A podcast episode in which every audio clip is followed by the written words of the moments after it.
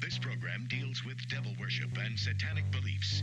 It contains explicit scenes and descriptions of violent crimes and rituals. Americans are asking, who attacked our country?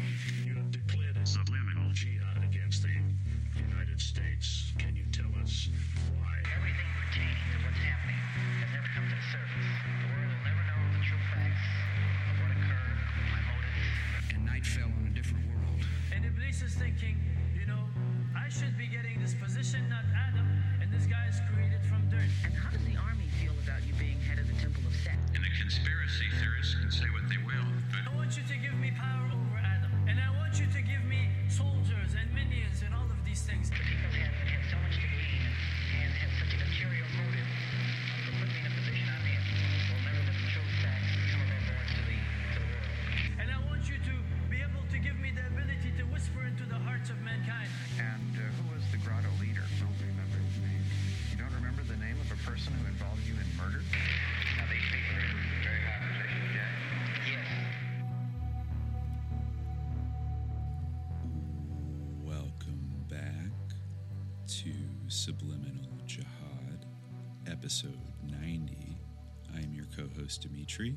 I'm Khaled. and today we're we are seeing the long way to return of the Grotto of Truth Q&A series. I feel like it's been a little while, maybe a month and a half since our last one. Hmm. Has it been? I guess maybe.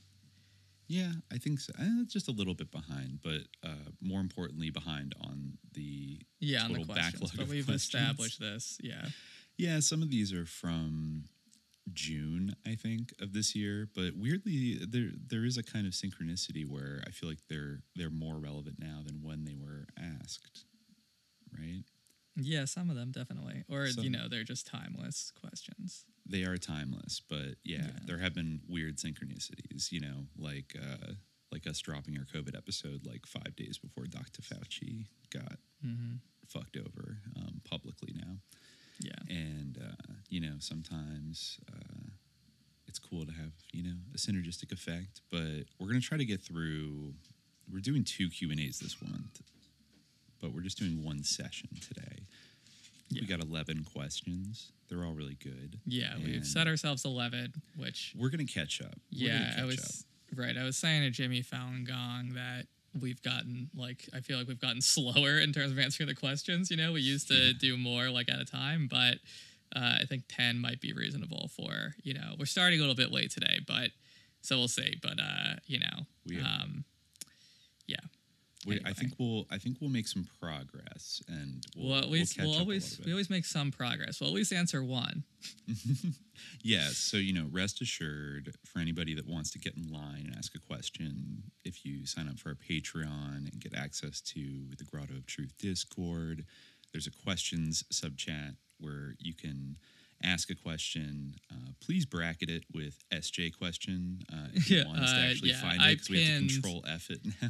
I pinned a request, um, you know, to uh, to do that from now on. I mean, there's still a bunch of questions that haven't done that. That we'll have to. It'll be a while before we get to the questions where people have gotten that memo. But I think you know, True. Uh, people hopefully will cleave to it from now on. but we're getting there. So Yeah. I guess without further ado, we can Yeah, jump right in, right? Let's start. Yeah. Sure. Um, I'll read our first question here from Young Howler. And they ask, Love her, but sus Kate Bush? I don't actually know a lot about her biography, but I'm pretty sure she's a lifelong Tory who lives reclusively in a castle and has shown interest and knowledge in occult studies. Was definitely very interested in the Gurdjieff tradition, sings about astrology and dolphins. I'm just spitballing here. Okay. Uh, Sus Um, Kate Bush. Yeah, I remember uh, Wuthering Heights. You know the Kate Bush song Wuthering Heights, and that's Oh, yeah. like definitely, you know, a pretty sus novel. It'll be interesting to revisit like Wuthering Heights uh, from like an SJ perspective. I haven't read that since like you know. uh, I don't know, like t- ten years. uh, I haven't read that in ten years, but Mm-hmm. I've you know, never I- read it. That's Emily Bronte, right? Uh, yeah, I think it's is it Emily or is it Charlotte Bronte? Um, I don't she know. It's one of the? Bronte sisters. Oh, I didn't Um, realize. I didn't even know about Charlotte Bronte. Yeah, well, I'm kind of there's interested a bunch that of different era. Bronte sis, uh, sisters. Um, I'm, I'm kind of interested in that era. Oh yeah, Wuthering Heights is by Emily Bronte. Yeah, there's Emily Bronte, Okay. Charlotte Bronte. There's also a Jane Bronte, wasn't there? Wow. okay. Um, There's a bunch of different Brontes, um, but Jane might not have been one of them. I might just be thinking of Jane Eyre, but Yeah. uh, it was yeah. a common name. Yeah. Kind of interested in that era of um those female novelists like that aren't named Jane Austen, but maybe even Jane Austen as well. Uh, Jane Austen was a bit before that, though, wasn't she? She was I'm getting kind of Edith Wharton pilled right now. Um, kind of started a couple of her books, and because she's like the American version of like all of these like Victorian female writer, like George Eliot, and like all these other people. But she, Well, yeah. like she, her reads on like upper respectable New York society in like the late 1800s are pretty, uh, pretty good, pretty scathing. You know, I think I feel like you can learn a lot. You can get a lot of color, you know, out of uh, authors like that. But anyways, I mean, Kate Bush. Have you been a Kate Anne Bush Bronte. fan? The other one was Oh, Anne Bronte. Okay. Yeah. Anyways, And they're, you know, they're a little bit after Jane Austen. Uh, you Yeah, know, yeah. Like they're kind of like when Jane Austen died, they were born. So they're, yeah. Anyway. yeah. But what about Kate Bush? Uh, Do you what about listen to Kate, Bush? Uh, well, you know, I remember the song "Wuthering Heights." That's Uh, it. You're like "Wuthering Heights." Yeah, I wasn't like really a big Kate Bush fan. Um, I don't know. Yeah, are you more of a Kate Bush fan? I didn't realize that she was a dame. Looking her up now. Oh, is she? Uh, hmm. Interesting. yeah, she seems like she has the most excellent Order of the British Empire. Well, um, okay. Yeah, she's British, but she did have an Irish Catholic mother. So, which and she is Catholic, or she was raised Catholic. So she's got that. That pops up in a lot of imagery in her songs and her music videos and stuff. I never really got really into Kate Bush. She fell into this like unfortunate category for me that a few bands and artists did over the years. Like the the most direct example that comes to mind are the Pixies, where there's like one song that like everybody knows, and Was people that are Wuthering always, Heights? no, it's running up the running up that. Oh, hill. running up the hill. Yeah, I've heard that too. Uh, brr, brr, brr. Okay, we get it. It's a good song. Shut the fuck up. Like, uh, I'm sorry. I, like w- for me, like uh, another example of that was like the Pixies and Where Is My Mind, and it was like only until years later I actually went and listened to like other Pixie songs. But I feel like throughout high school and college and my 20s, it was like always somebody being like, "Yo, do you listen to the Pixies, bro?" Like. Where is my mind?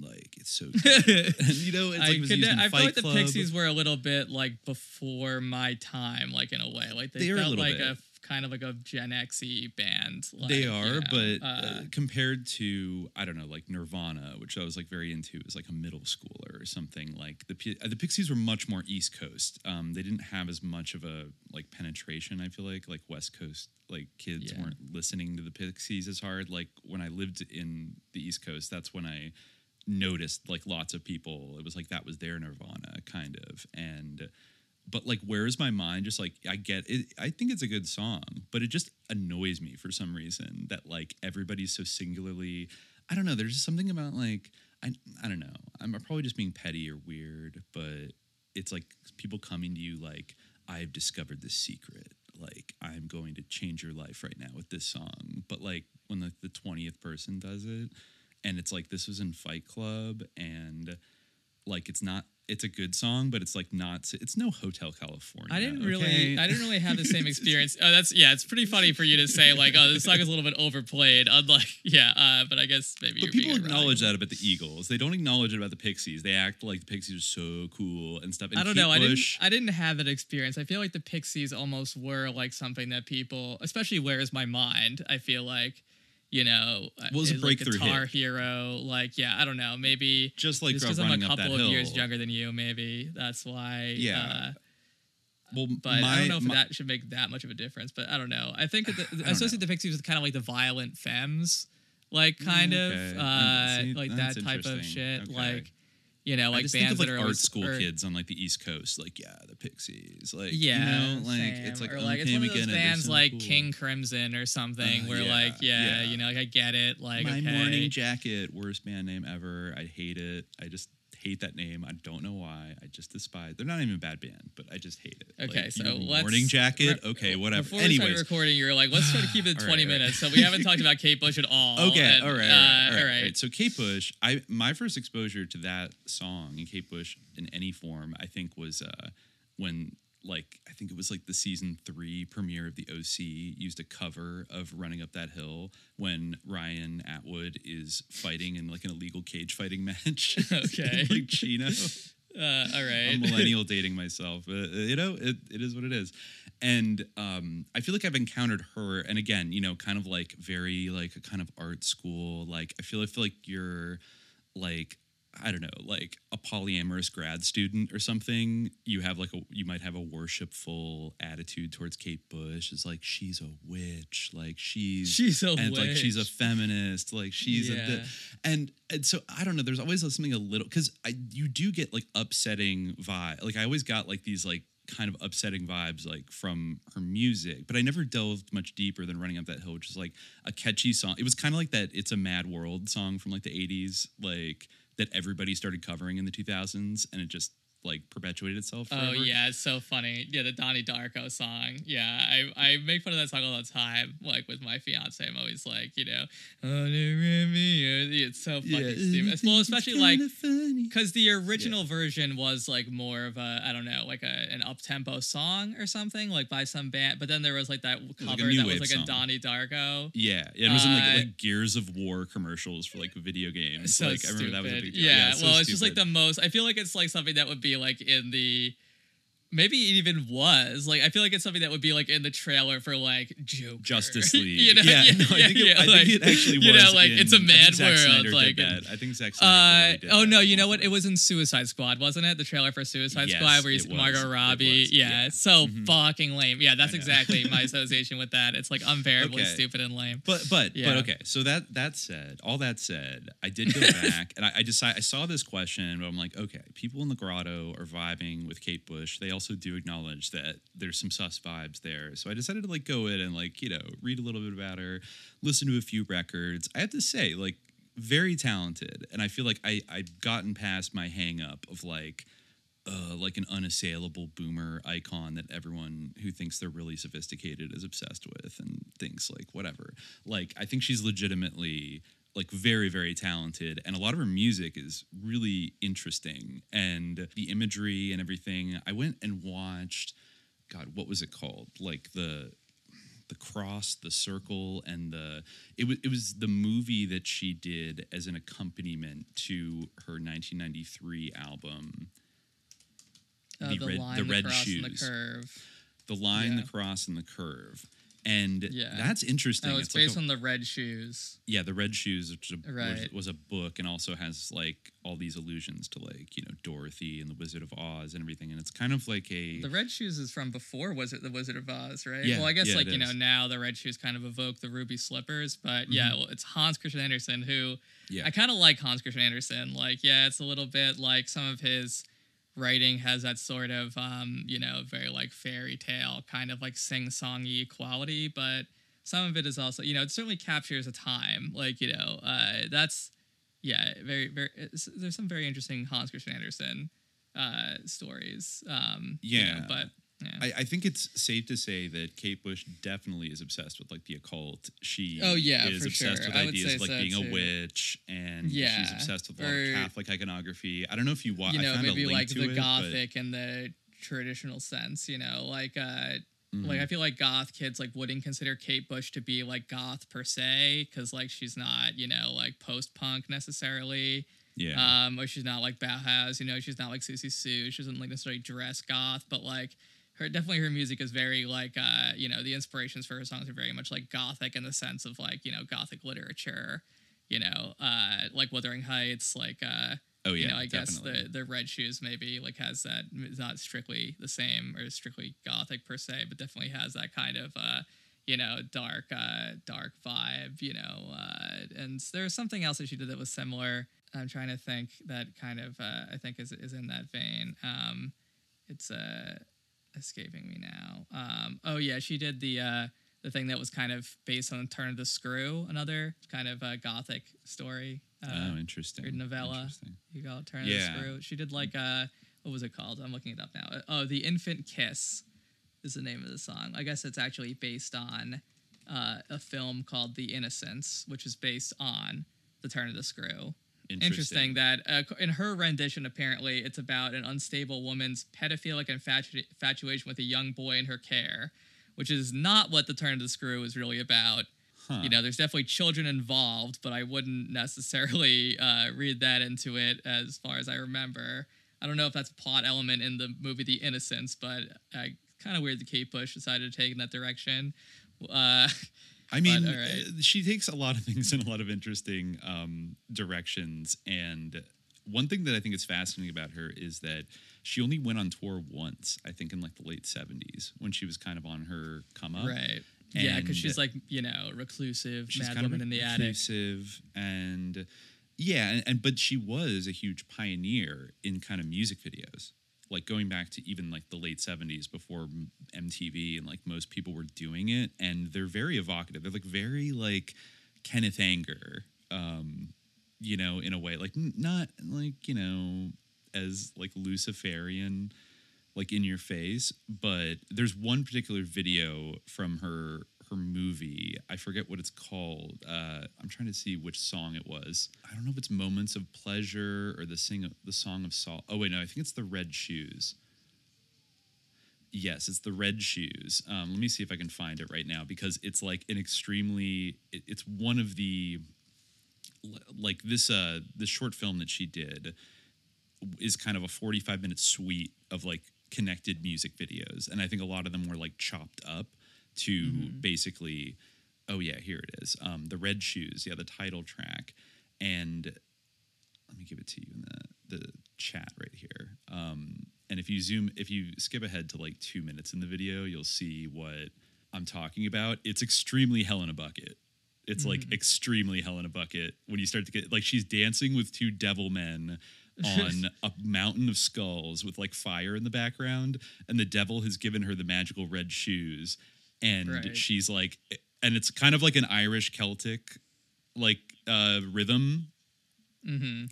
which she was very Yeah. like into and she's wearing almost like she's wearing this like sexy black dress and wearing a kind almost like be- beta sex kitten like little cat ears but maybe kind of like horns as well and the kind of refrain at the end is like it's really happening to you and she's like so happy and like excited but then at the end of the video she gets like kind of like she gets kind of rolled up like a pretzel and her feet are like comic comically like wiggling around in the air with the red shoes on and this guy who seems to represent the devil is like standing there and she's like help me help me take these off. And he turns around and he goes like it's really happening to you huh? like and it's just like so sus. Like basically she meets like an irish fairy queen who uh, like kind of you know like gives her tells her i'm going to give you these magical red shoes. And then she does and it turns out they're a curse.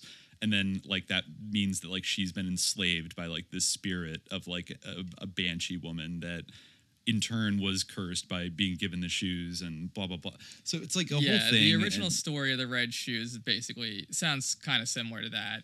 Basically that, like you know, a girl gets this pair of red shoes, um, and yes, they become cursed in some way, or they were always cursed. But basically, she just has to dance and can't stop dancing until she dies.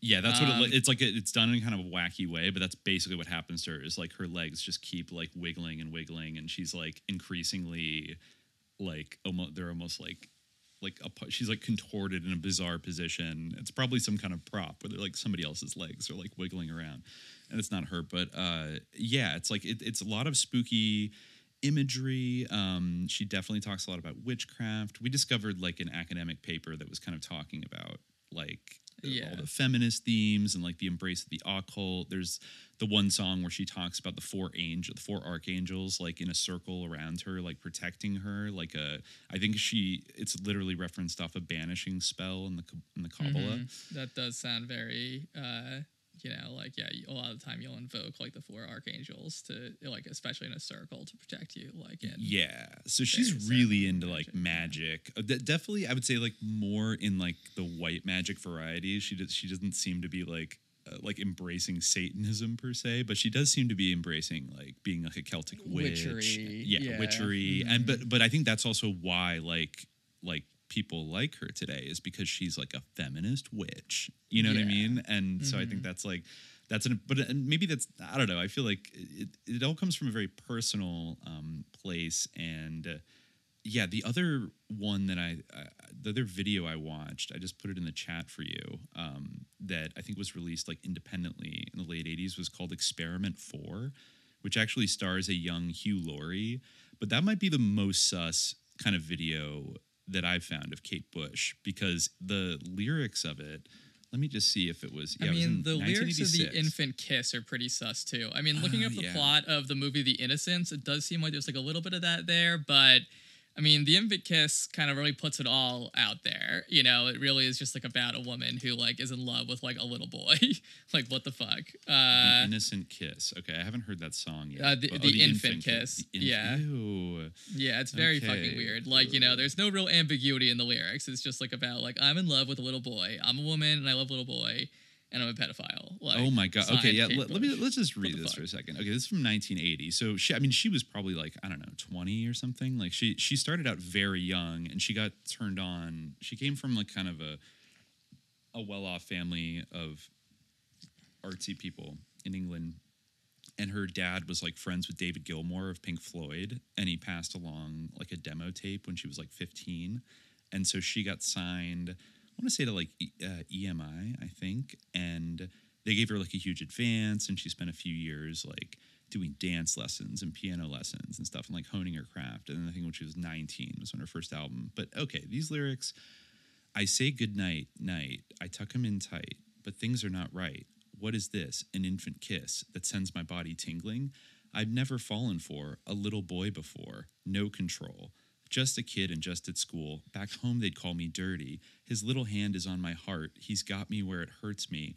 Knock, knock. Who's there in this baby? You know how to work me. All my barriers are going. It's starting to show. Let go, let go. I cannot sit and let something happen. I'll regret. Ooh, he scares me. There's a man behind those eyes. I catch him when I'm bending. Ooh, how he frightens me when they whisper privately. Poor stupid girl. Windy wail blows me. Words of caress on their lips that speak of adult love. I want to smack, but I hold back. I only want to touch, but I must stay and find a way to stop before it gets too much. Okay. So yeah, like some of that like does kind of seem like Turn of the Screw inspired, or like you know by an interpretation of Turn of the Screw, where like the kid is like literally possessed by like the ghost of like an adult. But I feel like the like element of like the lust of I guess the governess figure or like the you know the hero in that story is not like as heavily is that is not put on as thick or really even at all in the original. Maybe in in the maybe in the movie The Innocents but uh, you know that That's that weird. So she really there. feels like there's a know. man like inside of this baby that like, Yeah. wants her, and she's fighting the.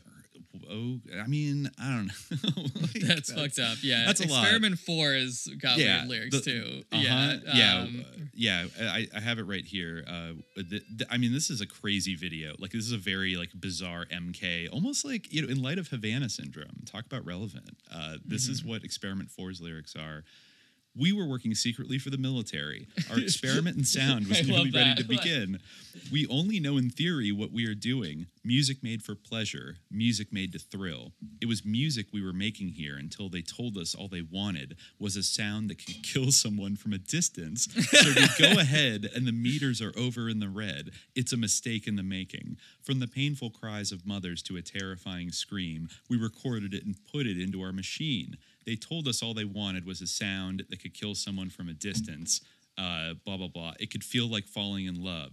It could feel so bad. It could feel so good. It could sing you to sleep. But that dream is your enemy. We won't be there to be blamed. We won't be there to snitch. I just pray that someone there can hit the switch. They told us all they wanted was a sound that could kill someone from a distance. Mm-hmm. so we go ahead, and the meters are over in the red. It's a mistake in the making, and the public are warned to stay off. Uh, this sounds like a, just a straight up like chronicle of something that actually happened. I know, Like, right? What the yeah, They like Kate uh, Bush, the I like how there's like in. not really much of like I mean I guess you could read this entire thing as a metaphor, but there isn't really like much of a metaphor here. It's just like a straight up narrative of like a bunch of artists who are working to make like you know compelling music, but then like the people who are funding them come in and are like actually like uh, what we're really interested in is like music that can like kill people. like this is interesting, like all the psyop type stuff that you're doing, and like you know the emotional manipulation. But like really, yeah, I feel like we've seen that story like so many times in these type of like you know MK projects where like Yeah. they have like some kind of subtle thing worked out or they're making progress in some kind of you know more oblique direction but then like the people who are funding it are like yeah but like okay that's interesting that you can like read minds or whatever but can you like make people's heads explode you know uh like how can we yeah, use this to just like kill somebody you know like Well, I mean, uh, for yeah. sure. Like when you think about like Owsley Stanley developing the Wall of Sound, like for the Grateful Dead. Yeah, the exactly. Potential like dual use experimental like. Yeah, I can see Owsley. Stanley being like, think about how you can manipulate people, like for with the propaganda value of this, and then being like, yeah, but like, what if the wall of sound could just like kill Fidel Castro? you know, like, Yeah, right, uh, right. And then you know Michael Aquino um, talking in Mind War about using sonic weaponry and like low frequency waves and stuff. So it's like not she's not talking out of nowhere about this experiment four. Yeah. I mean, so I don't know. Is she trying to blow the whistle, you know, a little bit, or is she uh, revealing a method? I mean, she did, did get uh, damed by Her Yeah. Majesty eventually.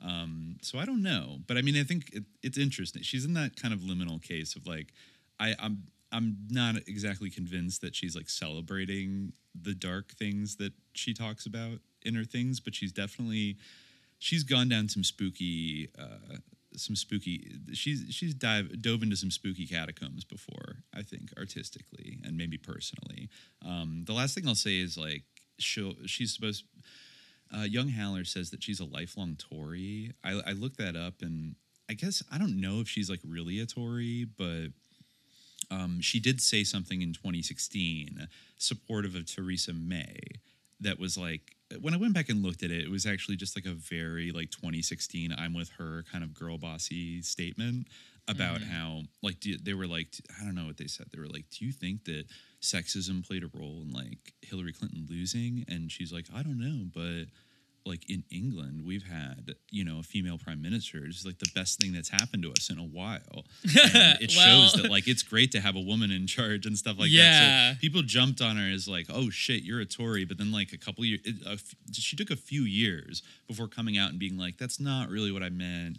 I was referring to David Cameron, who was way worse than her. And I was just saying that like it's nice to have like women in positions of power and blah blah. I blah. So it's mean, like, that doesn't seem like someone who's very politically aware to like say anything even adjacent to that about Yeah. Thatcher. oh, not Thatcher, uh, Theresa May. Oh, okay. Yeah, not Thatcher, I thought you were yeah. saying like when we had one, it was one of the best things that happened. Oh no, no, yeah. She Uh, was speaking when Theresa May was prime minister, see. but I think I- also like all right. before Brexit. uh, I forget if it was before or after Brexit like happened, but she was kind of she claimed later she was contrasting her posit like positively in relation to David Cameron, who she didn't like, and yeah, I don't really know. Like, it- so you know, she might be a little bit of a, a little bit of a Tory. Also, might be a little bit of a lib. You know, I think that, or just kind of like a boomer, like rich feminist who's like, I like seeing women at the corporate boardroom table. Like that means Mm-hmm. that democracy is working. Like, you know, okay, whatever. But yeah, I don't know if she's like a hardcore Tory. She said that she doesn't She's like making political statements and she doesn't. yeah, like she's probably apolitical, like a lot, most occultists are. Um, you know, she probably Yeah, only cares about like you know the white goddess Baphomet uh, and her presence in the in the boardroom. Sure, Um, sure. You yeah. know, um, yeah. So you know, but I think her music is good and it's very interesting, very eclectic and like out there and weird, and you know, but she also could have been like. Her career kind of feels like she was like an indigo child prodigy that like they identified very early, like, oh, this girl's like freakishly talented. We need to like put millions of dollars into her and like cultivate her and blah blah blah and and let her I don't know, experiment with magic and then make like very strange albums that are haunting and kind of beautiful. Um, but I think that uh, I'm glad I listened to the rest of it because a lot of it's like way more interesting than running up that hill. I think that that's like kind of like it's an okay Hmm. Yeah. song, but you know, anyways. Um, okay, so should we move on to uh, number two? Yeah. Let's Okay, do it. wanna read that? right, I'll read it. Sir Brainy asks thoughts on what's bappin'. Um, yeah, I mean, what's bappin' is truly a singular individual. Um, Yeah, I don't know what else to say. Um, yeah, I mean, I think yeah, I think like what's Bappin is kind of like what happens when you just like reach a state of like pure contrarianism where like you just develop like very like passionately held opinions based on like trying to have the opposite opinion to what others have like but you know like whatever you come across you have to like position yourself opposite to it and you end up like in this weird like bizarre ideological corner i don't think that there's anything like sus about what's Bappin. it's just kind of like Oh, I you know this weird freak uh I think it. I I- when I went and looked at his, I need a little refresher. I don't think so- like anyone listens to What's Bappin though. That's the like, thing, I I don't think- like. Well, I, Yeah. I, I mean, I, I think there, there's ops and there's ops. You know, like there. I, I think that he's somebody that it's like he, he might just be a kind of self-regulating op. Yeah, I think that if he's an op, he's a self-regulating op. he's a lone like, wolf you know. op. Yeah, But- but like I think that opping. he. Yeah, I mean he opted, but I, I feel like like it, the operations that he's kind of like running like you know on autopilot like aren't like effective on anybody. Like I nowadays he's like a true. la- in fact like he's like such a laughing stock i feel like that like the more you converge with what's Bappin, like the more uh you know your your opinion is suspect i think That's I probably mean, true. one thing I will say for Wes Bappin is that I think that there's one thing that I think Wes Bappin has like a little bit of a point about, which is that is like, you know, and I'm not saying that this is like true of everyone who like, you know, makes uh, statements in this vein, but I do think that like there's, you know, certainly a tendency like on the left of people who like have like a very uh dilettantish or like shallow knowledge of the Middle East to like get into kind of like a uh I mean I don't know if Wes Bappin has even moved past this phase now or like what i i this is like you know something that's uh, that he continues to espouse, but uh, you know his whole thing of like uh, the like anti-Sunni, like oh the left wants to genocide all Sunnis or whatever. I feel like uh, well that was something that he would say for a while. I don't know if he you know still says that. I, I know that now he's like all about being like pro-Israel or whatever. He literally and like of to- course yeah, the, you know, all his- Jewish people, the left wants to kill you.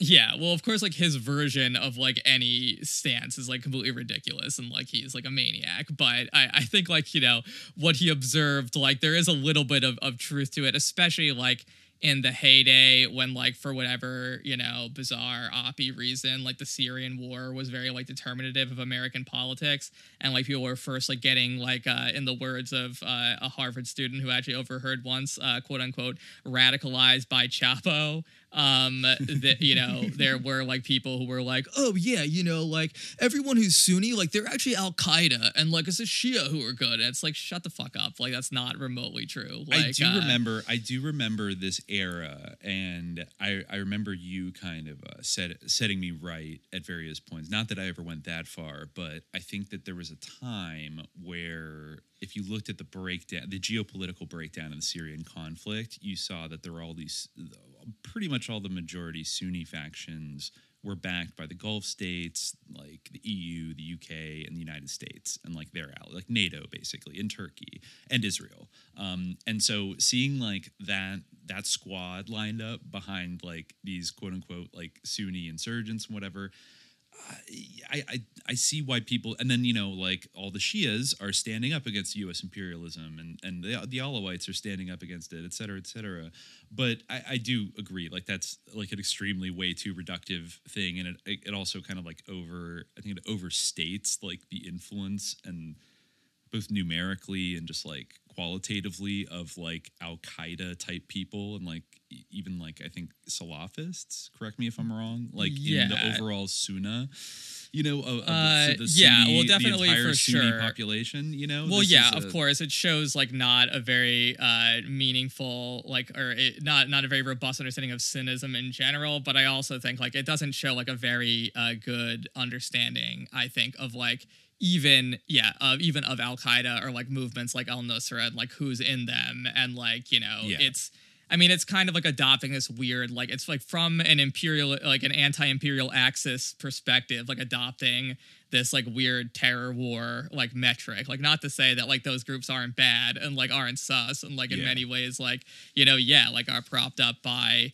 uh, you know, uh, Saudi Arabia or by Gulf monarchs or by the Yeah. U.S., uh, you know, or uh, Israel is being caught again um, Yeah, for you know sponsoring them or in, in whatever way. But uh, yeah, I just like so. I mean, I de- and I definitely think that like when outside of like the you know political situation within Syria, like it was uh, determinative of the kind of like political discourse that was Bappin like was kind of operating within, like of like people like bloviating on Twitter. And I think that a Yeah. lot of like, you know, wanna be like, you know, experts, like, you know, 20 year olds, like who are being radicalized by like uh, these podcasts by idiots like in their dorm rooms, you know, and then thinking that they were like geopolitical masterminds who just now learned from some podcast that there's a difference between Sunni and Shia and like what it is uh, in vague terms. You know, they're like, oh, one of them's good, one of them's bad. And like there definitely was a time like on Twitter, which I think is really the source of Wes Bappin's sort of psychosis and Yes. his general perception of the world, where like there were a bunch of obnoxious people who are like, yeah, you know, like uh, they're all Al Qaeda, and it's just like, you know, Oh, I, I think that that even fuck up. ties like way back to 9-11 and like the start of the war on terror the kind of there's different layers of the onion that you can accept when you start to reject like the dominant war on terror narrative and i feel like the first layer of the onion is like oh my god like saudi arabia helped all these hijackers and stuff and they fund al-qaeda and all these things even though they pretend they don't so like what the f-? and then so i feel like some people go off on that to be like saudi arabia is spreading like this version of wahhabism around you know various places around the world and in some places like their intelligence services are actively trying to recruit uh, jihadi like mercenaries basically to go and fight in different places and sure like america might be kind of you know involved in that to some degree but but it's like we have to get control of our saudi friends over there and assert that like we need to tell them to stop. Like that's what like robert baer would say like in his books and stuff. And that's like level one. But then it's like you dig deeper and it's like well how much of this stuff is just being kind of like cynically manufactured and doesn't have it doesn't actually have as big of a base as like anybody claims that it does. And it's kind of like when you need to send in an army of mercenaries like you send in these people that like as we talked before about with isis who are kind of very insincere fundamentalists in a lot of mm-hmm. ways like Yeah. they're not really religiously sophisticated and it's not really organic no, certainly not this- religiously sophisticated. That's No. for sure. Or even like really like religiously motivated, like fundamentally. Like in a brutal situation, a lot of the time, like the most like brutal group is the one that's gonna like sort of bubble to the top, especially if like they have uh, sponsorship. And I think that everyone who gets sort of swept up into like one of these groups, be it ISIS or even be it Al Nusra, like you know, I think that they're not all like super uh, devoted to like the ISIS ideology, such as it is, and that Yeah. definitely was something that the Western media kind of uh, suggested or portrayed as being true. That like the people in ISIS were like you know these very you know intellectual like uh, you know uh, s- s- Salafists who were going out there you know to to live out the you know the true Islam. You know ISIS is Islamic. Very Islamic. very You know, like they, literally are going Yeah. to sack Rome if we don't stop them. you Yeah, know? exactly. Like, that was the real, like, you know, driving thrust behind ISIS was like, you know, an, an Islamic ideological project. Like, no, that's not. when in fact it was was it was on. uh it was Operation Timber Sycamore, like a five billion dollar CIA project to like arm whoever we could get, basically to go in there, and then like it's so complicated. But I think the left, I think there was uh, definitely people who got like distracted on the left into like picking sides in like a sectarian conflict that is really well, like, actually, looking at uh, Wes Bappin's, uh, you know, the twit text, uh, his uh, his little articles here under the name of anti-white people action. Um, cool. Yeah, he uh, uh, uh here's here's one uh take that I think, you know, has, a little bit of of merit to it where he's saying uh kind of weird leftists were the ones to secure the first Aryan homeland of the 21st century. Biji Berxwedana Rojava or Rojava is how you say the 14 words from the left. if the Northwest Front took over after Trump withdrew to besiege Chicago and the Carolinas, non-whites wouldn't have to worry about extermination. It just gets conscripted while the cadres haggled out an autonomy deal with Trump and prepared to fight the real enemy, Canada. Uh, like again, what is this fucking metaphor? Oh, sorry, know. it's the Northwest Front. It's a local yellow vest knockoff made of benighted working class folk the lefties will love. And Canada has so many missing Indigenous women. Better prepare to liberate Turtle Island. Decolonize now. So he's so like fucking like off in some other dimension, but I feel like uh he, what he's saying is that like you know the idea that like the like fanatical like obviously like astroturf like love of Rojava like you know is a good example of how like you know uh, I think that maybe what started to spiral this person off into insanity was seeing the way that these like like very facile ideological camps formed on Twitter around this conflict that people mostly had no relationship to to the point that they were like flying overseas to be like DoD mercenaries and calling airstrikes on the iPad Yep. um you know because that was it all comes down to solidarity um Yeah. so yeah like i i think that that like that might have been like you know the little germ of something that like was like kind of a real phenomenon that slowly like drove this person out of their mind to the point where i can still see like you know like a, a glimmer of something that like i kind of can understand where they're coming from and the rest of this is borderline incomprehensible Oh yeah, yeah, Like, yeah. I- his- like, I- he he uses such like fascist language to accuse everybody on the left of being like a literal fascist, but then the reasons Yeah. he gives for them being fascist are like, uh, like what? Like, I don't know. He's uh.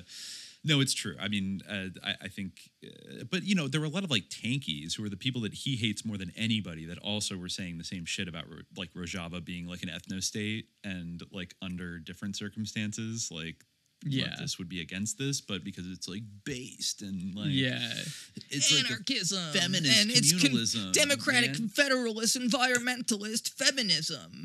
Uh, yeah.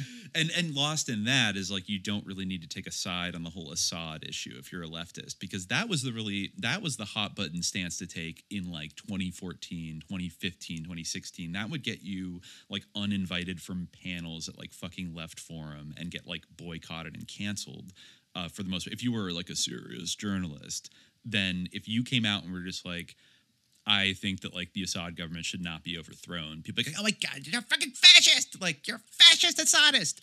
You know, like like, and he he was was Bappin was like huge on that tip of like you Assadist fucking tankies who just love genociding like blah blah blah Sunnis. So he was playing it from the other end, but um yeah i don't know but like you know it was hard to take us nowadays like people don't really care anymore they moved on or you know people on the left were able to like j- like sidestep that issue and just be like yeah but the kurds bro the kurds that's Yeah. my team. Like i don't i, I don't Yeah, believe in this exactly, two-party like- system man. I want to go with the green party the kurds like the rojava kurds over here. And you know eventually like any third party in america they got kind of folded into they were just like a puppet of something else.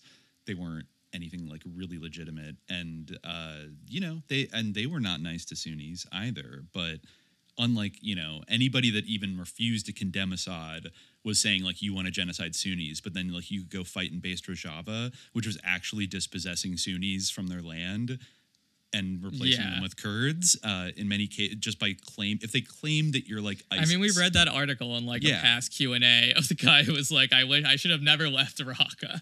you know, like yeah.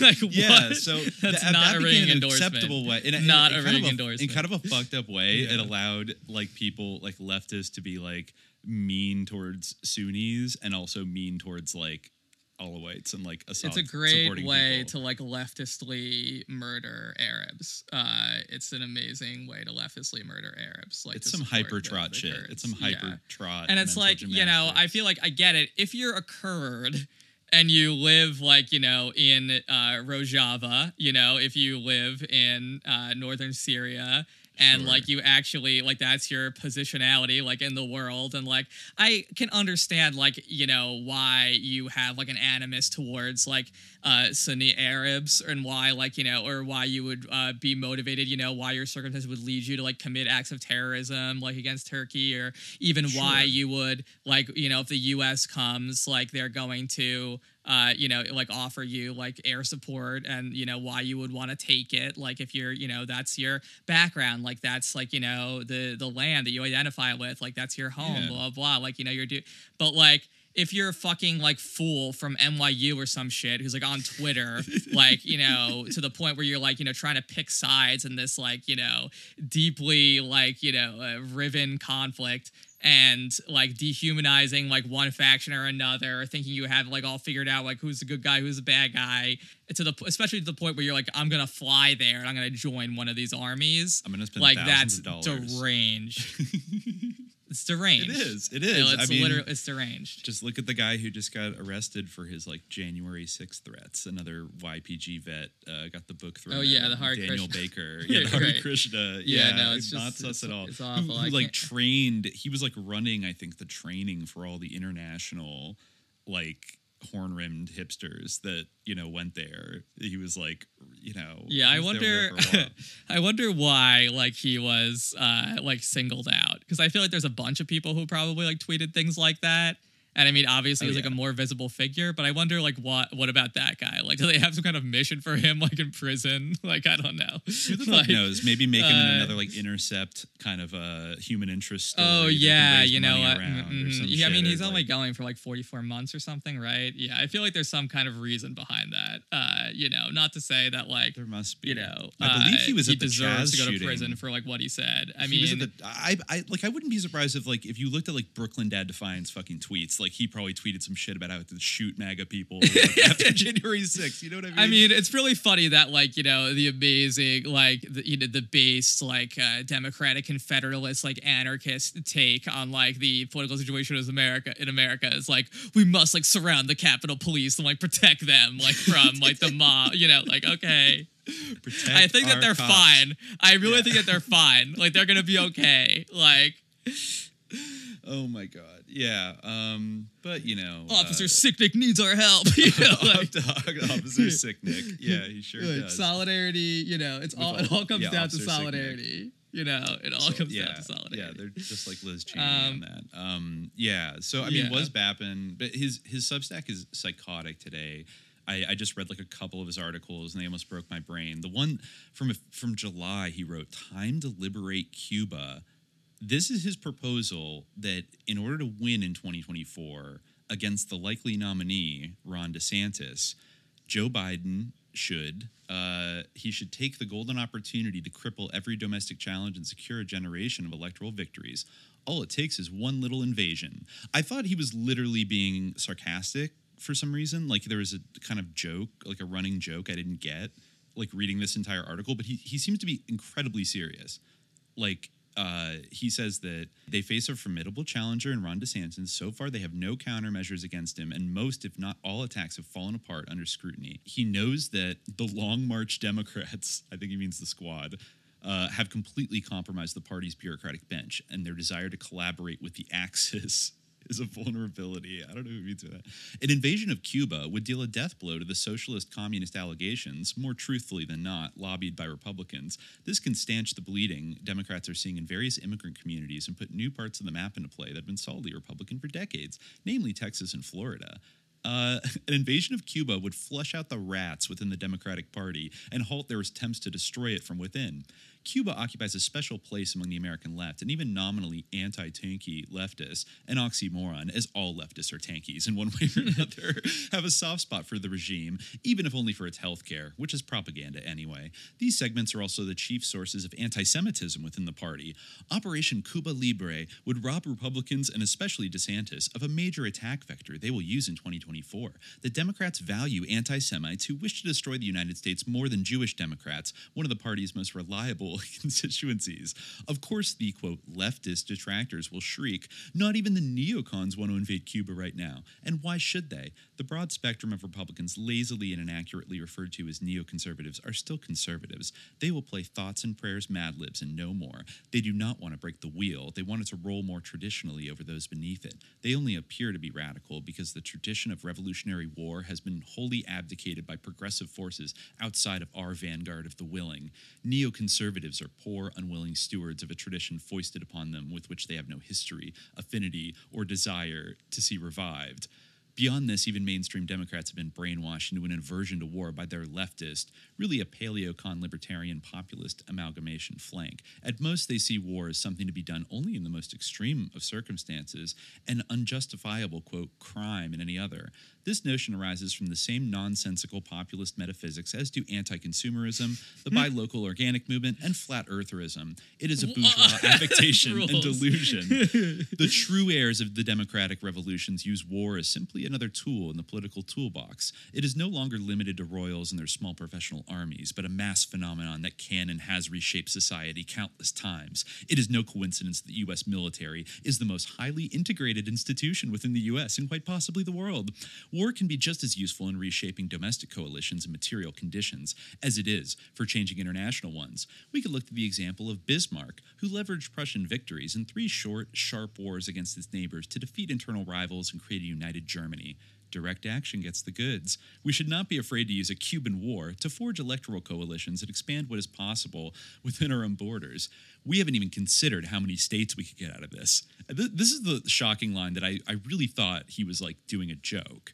Only blood and iron can bend the arc of history toward justice, not great speeches and liberalism. This is the lesson of 2011. The pro fascist progressive hypnotists who have taken control of the Democratic Party deny us this divine power to reignite history and mold it to our veal. They, you know, their will. They are the great agents of, quote, neoliberalism. Stripped of this, we are left to bob helplessly in the wakes of reactionary powers who are granted total freedom of becoming. We can only react and adapt to new realities they can create at will. The American liberation of Cuba presents the rare opportunity to aid another group of human beings achieve their own freedom while breaking the forces of reaction at home. It would be a dereliction of duty of the highest order not to ruthlessly seize it. Kennedy showed the way. Now comes time to consummate that grand vision. That is the most Nazi shit I've read in like a while. From uh, some, like what I'm the just fuck? just reading through his like frothing hatred for Palestinians, which is like his Yeah. new like kind of Oh, big, you know, big bugbear. Uh, this is an amazing line that he uses to open an essay. Why haven't Palestinian jets ended Assad's regime and the Syrian genocide in one strike? like what, fucking Palestinian jets? They don't have jets. I don't know. He also, Um, he, yeah, he said in that article to all Jewish people, the left is trying to kill you, that there is no, quote, legitimate criticism of Israel. It does not exist. There are far more legitimate criticisms of Mexico or Indonesia, never mind Syria, Russia, China, or Iran, yet these places never figure into leftist propaganda. There's reason for this. And, uh, yeah, he does. He says that uh, Jewish people need Israel. There were supposed to be three Holocausts in the 20th century. Two were stopped. One certainly, and both potentially, by Israel. Now this is a doozy. By all appearances, had Stalin lived, his doctor's plot would have extinguished the Jewish population that remained inside the Soviet Union and its satellites. This remained a latent threat until mass immigration of Jewish people from the Eastern Bloc, primarily to Israel. I'm sorry, what? Uh, Stalin was going to murder the millions of Soviet Jews before he died, but oh, he he died, so like that didn't happen. Like that, well, but then how did Israel stop it? And, like even assuming that's true, like what did Israel have to do with I it? I think he means that eventually, because Israel accepted all these immigrants, you know, the whole refuseniks thing in like the 70s and the 80s, that Uh-huh. like they saved all these Jews. But then why didn't they? Get, a bunch of them stayed. So like, why didn't Stalin kill all of them? Like, I just can't with this motherfucker. Um, Yeah. uh, yeah. He says, uh, yeah. It he seems like it wasn't stopped by Israel, it- but other- it the would other- have been stopped by Israel if it weren't stopped by Stalin dying uh, in this like fantasy world. Uh, I know, Anyway, right? Yeah. yeah, So that was uh, Holocaust number two, and then the Arab-Israeli wars were attempted Holocaust number three, which was stopped by the based IDF. So I don't even know. Uh, Yeah, we should probably move on. He's too insane. I can't. Even, uh, yeah, we should. him. But this is a great, uh, you know, this is him uh, disavowing uh, the any support for the the Syrian revolution. He says, "I understand what I have done to your movement." I have, in your eyes, dealt tremendous damage to it, making others think your revolution is anything more than a second rank of spears behind a fasc- fascist, anti Semitic Palestinian vanguard. For this reason, I will do as you wish. After 10 years, I hereby renounce any and all support for the Syrian revolution. Yeah, I mean, this guy's obviously insane. It's true that every single anti Assad leftist who has glommed onto Syria, most within the last two years, as I said, would happen after the fall of Daraa, once the potential of a dreaded U.S. intervention to save Syrian lives is completely taken off the table, has demonstrable connections to Assadism. This is evident through their friends or the Islamomismic, uh, like I guess, you know, uh, as opposed to Islamophobic, Islamomismic, like uh, Okay. Islam Islam hating that they perpetuate about the revolution. I mean, yeah, I guess like that basic point. I think that's kind of like basically what I was saying. That like saw, there was a little bit of like Muslim hatred like baked into some of the takes on Syria. That I think that you know is one true element of like what he's you know like uh it I was think like we could all like agree that uh, ISIS are pretty bad guys. yeah yeah exactly You know, like that kind of thing. I mean, we want secularism. We want an ethno state, you know, a secular ethno state. anyway yeah Worst smelling men on planet. Yeah. Uh, committed a Quote that war crime by peeing on a dead Arab. anyway Anyways. sorry um, whoops uh, oops, getting a uh, little bit uh, undiplomatic here but anyway yeah, sorry yeah, well, uh, it just gets me a little bit pissed off when i think about some of this stuff uh I know, anyway I know. Well, okay. we- Um, we made it through another Syria question. Okay, Um, all right, So we're gonna go to uh, number, number three here. Yeah. Um, I'll read from Country Dick. Now, this is a good one that is, I feel like, relevant right now. Oh, we're People not out of the woods yet in terms of the. We're not uh, out of the woods yet. No. Uh, so Country Dick asks, any insights or thoughts on the 2020 Milwaukee sex trafficking allegations? Now, do you remember this from last year, from June 2020? Um, yes, I do. I remember it too, and I'll confess. I, Yes, I mean, I, remember finding it very sus, and I do remember certain people uh, jumping out in front of it to, uh, you know, be dismissive of it. Doing uh, in a way that here. seemed like a little bit conspicuous, because like of all of all things to de- to debunk, it definitely didn't seem like there was like irrefutable uh, debunkment of this. There definitely seemed to be enough murkiness around it that even from the most like skeptical point of view, you would have to give a little bit of leeway. But it's surprising. That- uh, you know, certain people who otherwise, you know, kind of you would think would be in the in the camp of, of giving the benefit of the doubt or you know uh, considering uh, some of these uh, more out there ideas about child trafficking rings or things like that uh, Yeah. were oddly uh, down on on this and, and very adamant about about its uh, debunkment. Um, Yeah. yeah, Yeah, um, I would agree, and especially, you know, given the climate, which because that was like one month into the George Floyd protests, so there were you know there were riots, there were protests, like in all these different cities, and then this video comes out. I, I just rewatched it the other day, and it is pretty like shocking to see. Like it, it, it's a bizarre scene. It's like dozens of people there. You know, this is in like a primarily black neighborhood in Milwaukee, and they're standing at this house. You know, everyone's like surrounding this house and like yelling at all these cops that have formed a perimeter and are like protecting the house. And there's a van there, and there are individuals. I, I couldn't tell if they were actual police or, or there were other people, but there were people taking individuals out of the house and putting them in the van. And I think they had like blankets over them or like hoods over their heads or something like that. And I think what by the by the by what the crowd is shouting, you get the sense that some of these people might be children, the people that are being herded into the van, and the cops are kind of preventing this angry mob from like I don't know, going in there and seeing what the hell is going on. And it's like a very tense, like bizarre situation. People are kind of just like yelling, like, yo, what the fuck? Like, there's like, you're taking a kid in a van right now. Like, what are you doing? Uh, because I think two teenage girls had gone missing a few days prior in that right. neighborhood. Yes, and yeah, that was basically what I recall happening. That like there were sort of rumors around this house, like that had been mentioned Mm-hmm. in connection with you know other disappearing kids or. uh you know, maybe the people who lived there were registered sex offenders or something uh, in that line. But yeah, the the kid eventually like did turn up, and maybe she originally indicated that she had been there, but then like her story changed in some way. But anyway, yeah, like uh, eventually the kid who disappeared showed up uh, unharmed, but or you know apparently unharmed. Seemed to be Okay, safe. so they did find well. There, there are two girls there. So did they find both of them? I thought that the one who kind of like initiated it, I didn't know that there were two um, that had gone missing at the There were time that this all yeah. started.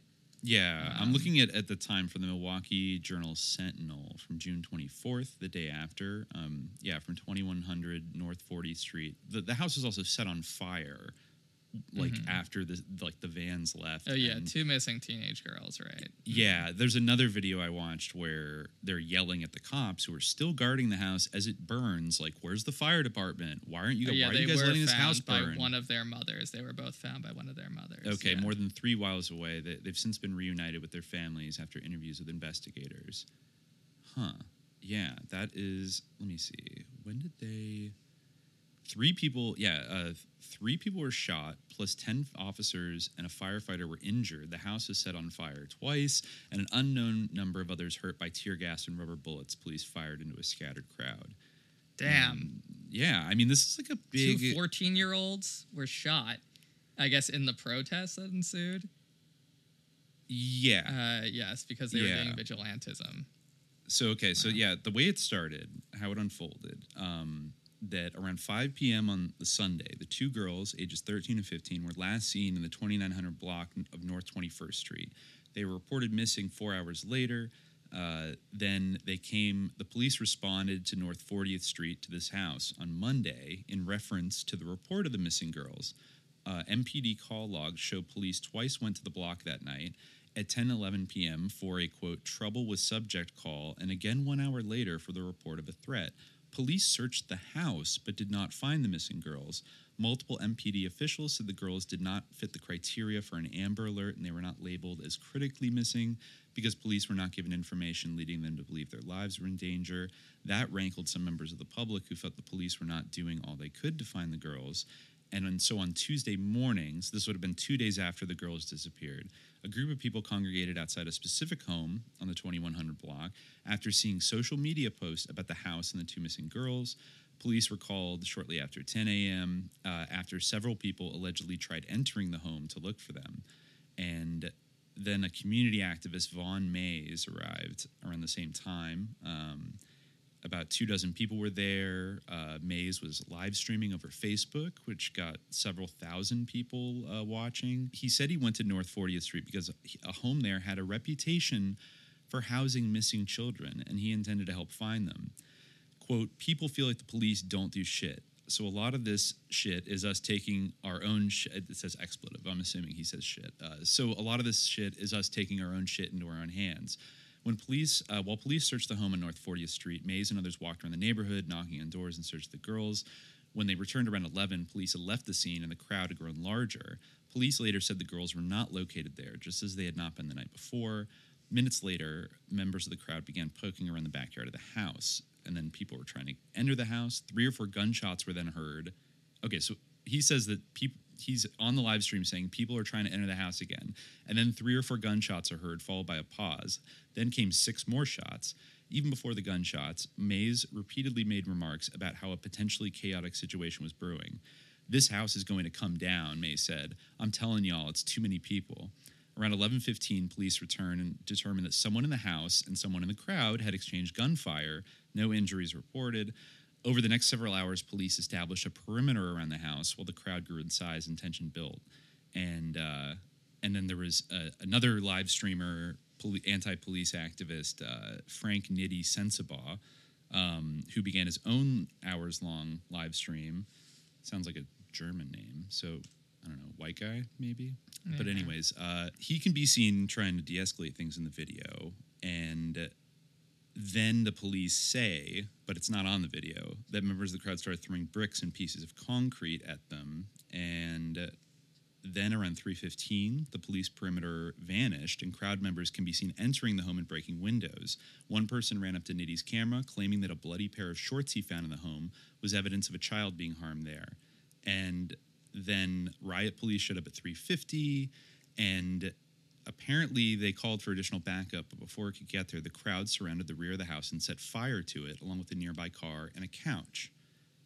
Huh. And then firefighters came at 522 and just at that time, gunshots were fired from the crowd, injuring a boy and girl, both 14 years old. And huh, interesting. They don't mention at any point like what was up with these like what was up with that van and those kids. Uh, it doesn't say here in the journal like what was that part all about. It I seems guess kind of an their important claim part of the was that it was the people who were in the house, like you know, the residents of the house. I guess that's what the police claim. That I they weren't it. kids; that they were like the people who lived there that they were evacuating.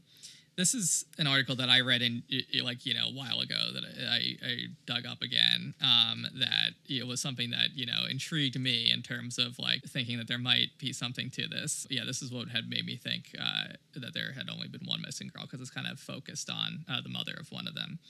Uh, Celsi Perkins has been reunited with her teenage daughter after the girl was missing for three days earlier this week, but plenty of questions remain. This is, you know, from June 26, 2020. Her 13 year old daughter is one of the two that were believed to be spotted on Monday at, uh, at a house at 2120 North 40th Street. A crowd gathered outside the triplex on Tuesday, and after the police temporarily walked away from guarding the house that evening, someone set fire to it. But Perkins said she was already reunited with her daughter at that point, with her and another missing teenage girl having been found 3.5 miles northeast of the 40th Street house after going missing on Sunday. My daughter said she walked a lot of places. She's saying she's been in this house. She's saying she wasn't in this house. She said she laid down, she woke up, and now she's saying she was never at this address, said Perkins. So, to be honest with you, I don't know what's going on with this address. What I do know is there are a lot of children and a lot of parents affiliated with missing parents at the same address. This address was not just pulled up out of thin air. Perkins said her daughter told her she saw members of the Milwaukee Police Department 10 times while she was gone and talked to them once. At the end of the day, the only thing that matters to me is that my daughter is back home, she said. The Milwaukee Police Department did not try to find my daughter and they did not find my daughter, said Perkins. The daughter's aunt, Kim Perkins, was called by an individual that saw girls near 9th, uh, sorry, North 9th Street and West Ring Street, where they were ultimately found on Tuesday afternoon. Police Chief Alfonso Morales was critical of the family on Tuesday night. We have not received the cooperation we expect from the family, he said at a press conference. He has described the scene that emerged as chaos. Perkins said she was not there when things escalated and was focused on finding her daughter. She said her daughter is okay. She's been back home two days already and I'm still exhausted, said Perkins. Perkins addressed the media for approximately two minutes during a press conference held by Vaughn May's Community Task Force MKE organization before walking away. I'm grateful for the people that actually did get out and look for my daughter, she said. May said the situation is an example of the broken relationship between the police and the community. That's something that I think that like, you know, the people who would like debunk this and just take the police at their word like aren't accounting for. You know, like, any, but anyway, uh, Mays and the activist Corey Kirkwood said the community attempted to provide information to the police department, but the police didn't act on it. Search the house, actually do an investigation, you will find what we are talking about, said Mays. But that's no longer possible as both the house and a van parked next to it were destroyed in a fire. The van was destroyed as well. The police Really? department, in a statement, said it searched the house both Monday and Tuesday before it burned and did not find any evidence that either of the girls were there.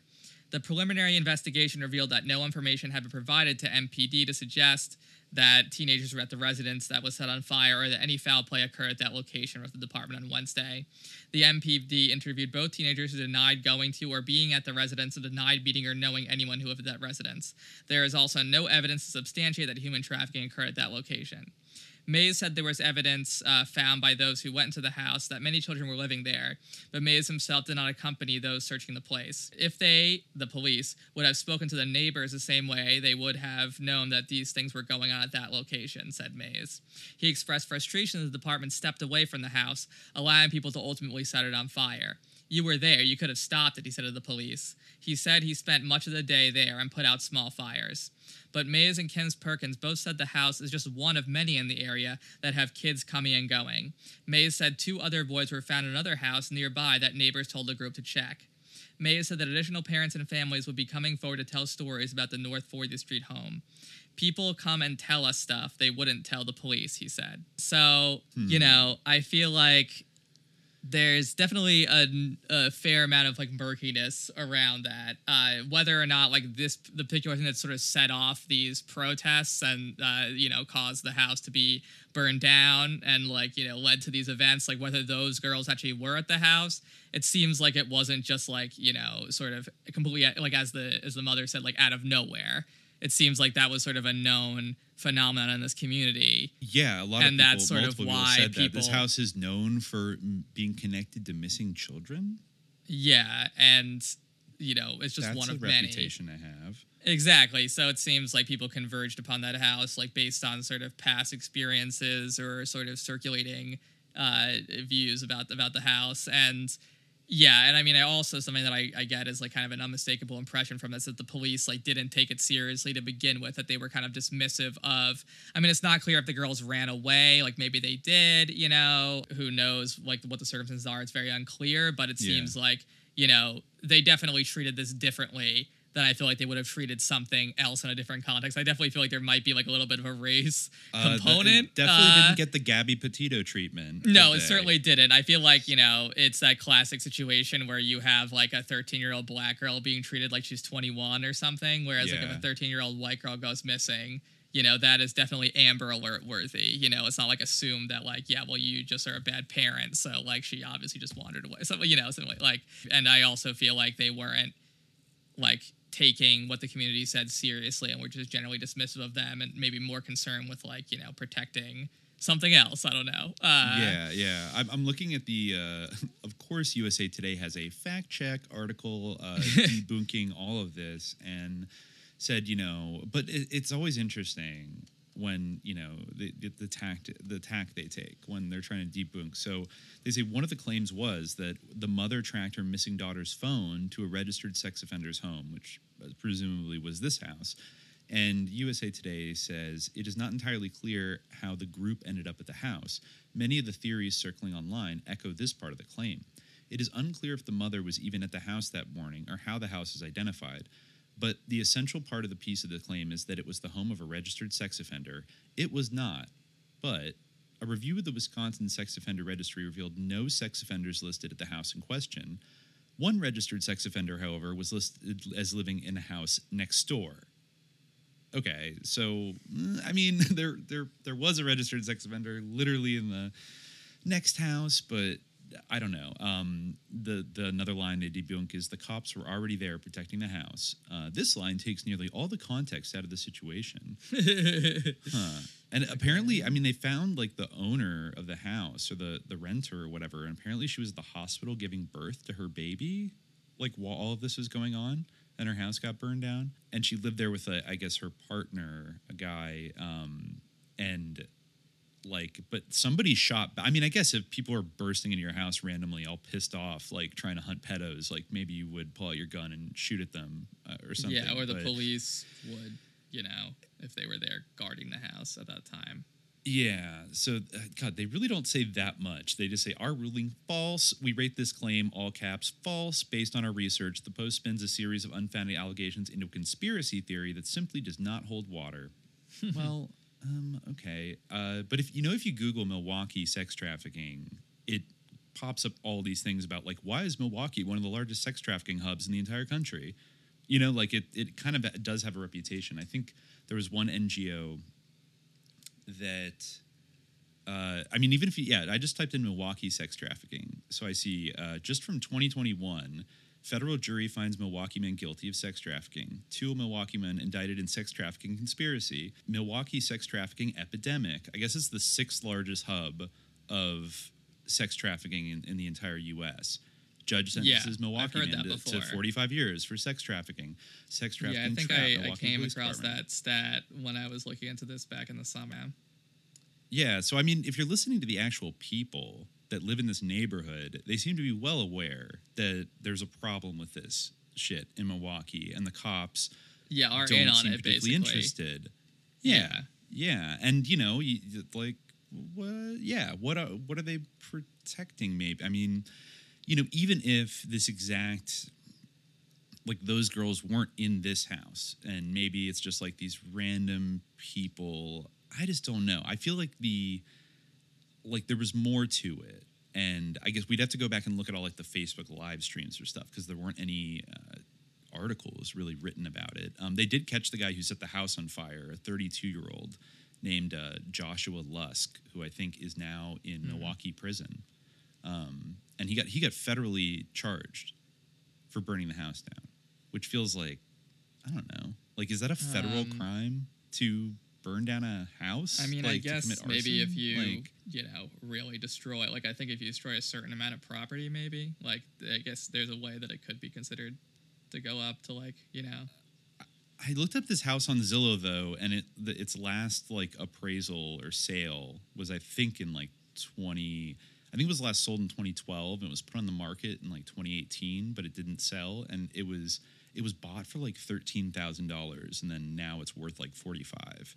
So not an expensive house, um, like an old house. I don't know what exactly, you know, what kind of neighborhood uh, is, but yeah, I don't know. I mean, I feel like the the community. I kind of trust their impulses a little bit, even if they were, you know, wrong. Um, and just like not trusting. yeah I mean I think that well regardless of like these particular girls and like what what happens to them. Like it seems like that I don't know. I, I wouldn't think that this yeah definitely there is a phenomenon. Even if there was something to this particular house which I kind of doubt I almost feel like there must be something to the suspicion of this house. I did see videos of people going into the house and taking pictures and stuff. like they what was did in there, seem and to I mean, find it like could have just been stuff. yeah of I like remember. I right Yeah, it. I mean, it was kind of like you know, like dirty mattress on the floor, like trash everywhere, like little, you know, I don't know, empty fucking baloney packages. You know, like like like kids' toys, like like it. It didn't look like a like the greatest kind of situation, and you could definitely uh, spin it that maybe it was some kind of like trap house kind of thing going on. I don't. well, really that know. I kind of was, the- I think, the idea. the woman like whose house I, it I came across this write up, which I think you know is just kind of like an independent, uh, you know, medium article type write up. But uh, you know, it says the media world is constantly on fire with scandalous tales of people like the late billionaire financier, sex criminal Jeffrey Epstein, and more recently, the widespread protests in the wake of the murder of George Floyd have garnered nonstop attention. However, at the intersection of sexual violence near the heart of power and police reform slash abolition is a little big story that has only been covered by local news as of now. If you turn on CNN, I'm sure you'll get analysis of the president's latest tweets instead of the horror that broke to the surface of Milwaukee on June 23rd. For those of us not currently in Milwaukee, including myself, last day came as an incredible shock. According to sources following the case on social media, it seems that the coalition of community members uncovered a set of homes at 40th and Lloyd that were trafficking missing black children, apparently at the behest of both the church, local police, and registered sex offenders. The strange story does not end or begin there. Something truly sinister is happening, and this is only a fragment. The massive story begins with an unfortunately common incident a young black child went missing on Sunday, June 21st. This was not the first, uh, nor this was an isolated incident, as other families began to suspect that someone was behind this. According to a tweet by someone following the case, the parents had contacted authorities who had stonewalled, saying that the child was not endangered. As a result, no Amber Alert was ever issued for what became two children missing. On Tuesday, June 23rd, the mother of one of the missing girls was able to ping the cell phone of one of the missing girls to a two story townhouse in Milwaukee. So that was debunked in the article that you found, uh, right? Like you had said that that was not true, but Well, it, it said that it said that it said it was debunked that there wasn't a sex offender registered person living at that address, but it said that was what the claim was. And did then they say the it- cell actually yeah the way it's worded is kind because of I, I I heard was that? Yeah. Let me let, let me look at that real quick because that might be a sneaky little like dodge um, of talking about well Yeah. did she ping the you know the cell phone? Um let me see. Where is where did it go? The house is set on fire. Okay piece by piece they're caught on camera. Yeah a mother yeah so it, it- what it says is that it's mm-hmm. unclear so it's a the, the quote their claim you know the quote they're testing is a mother tracked her missing daughter's phone to a registered sex offender's home it is, and they say it, is not entirely clear how the group ended up at the house. And many of the they do that thing you love where they, Yeah. they hyperlink every single Right. word in the sentence. So a, many of the theories circling online echo this part of the claim. And so I haven't looked at all of those, but uh, it says it is unclear if the mother was even at the house that morning or how the house was Okay. identified. But the essential part of this piece of the uh, of the claim is that it was the home of a registered sex offender. It was all the more reason of the to be suspicious offender because if it was not the home of a registered sex offender then like why does it have this sinister reputation because you could almost say that if a registered sex offender lived there then it could be like an urban myth you know it could spiral out into an urban myth that like oh you know this is a trafficking hub but if it's n- not like why would it acquire that association it almost seems like requiring more of an explanation Well, but the, yeah, I know you're right. Well, uh, because other people said Yeah, this place exactly. is known, and so, so you know, they say here this is this is really the downfall of the fact checkers here.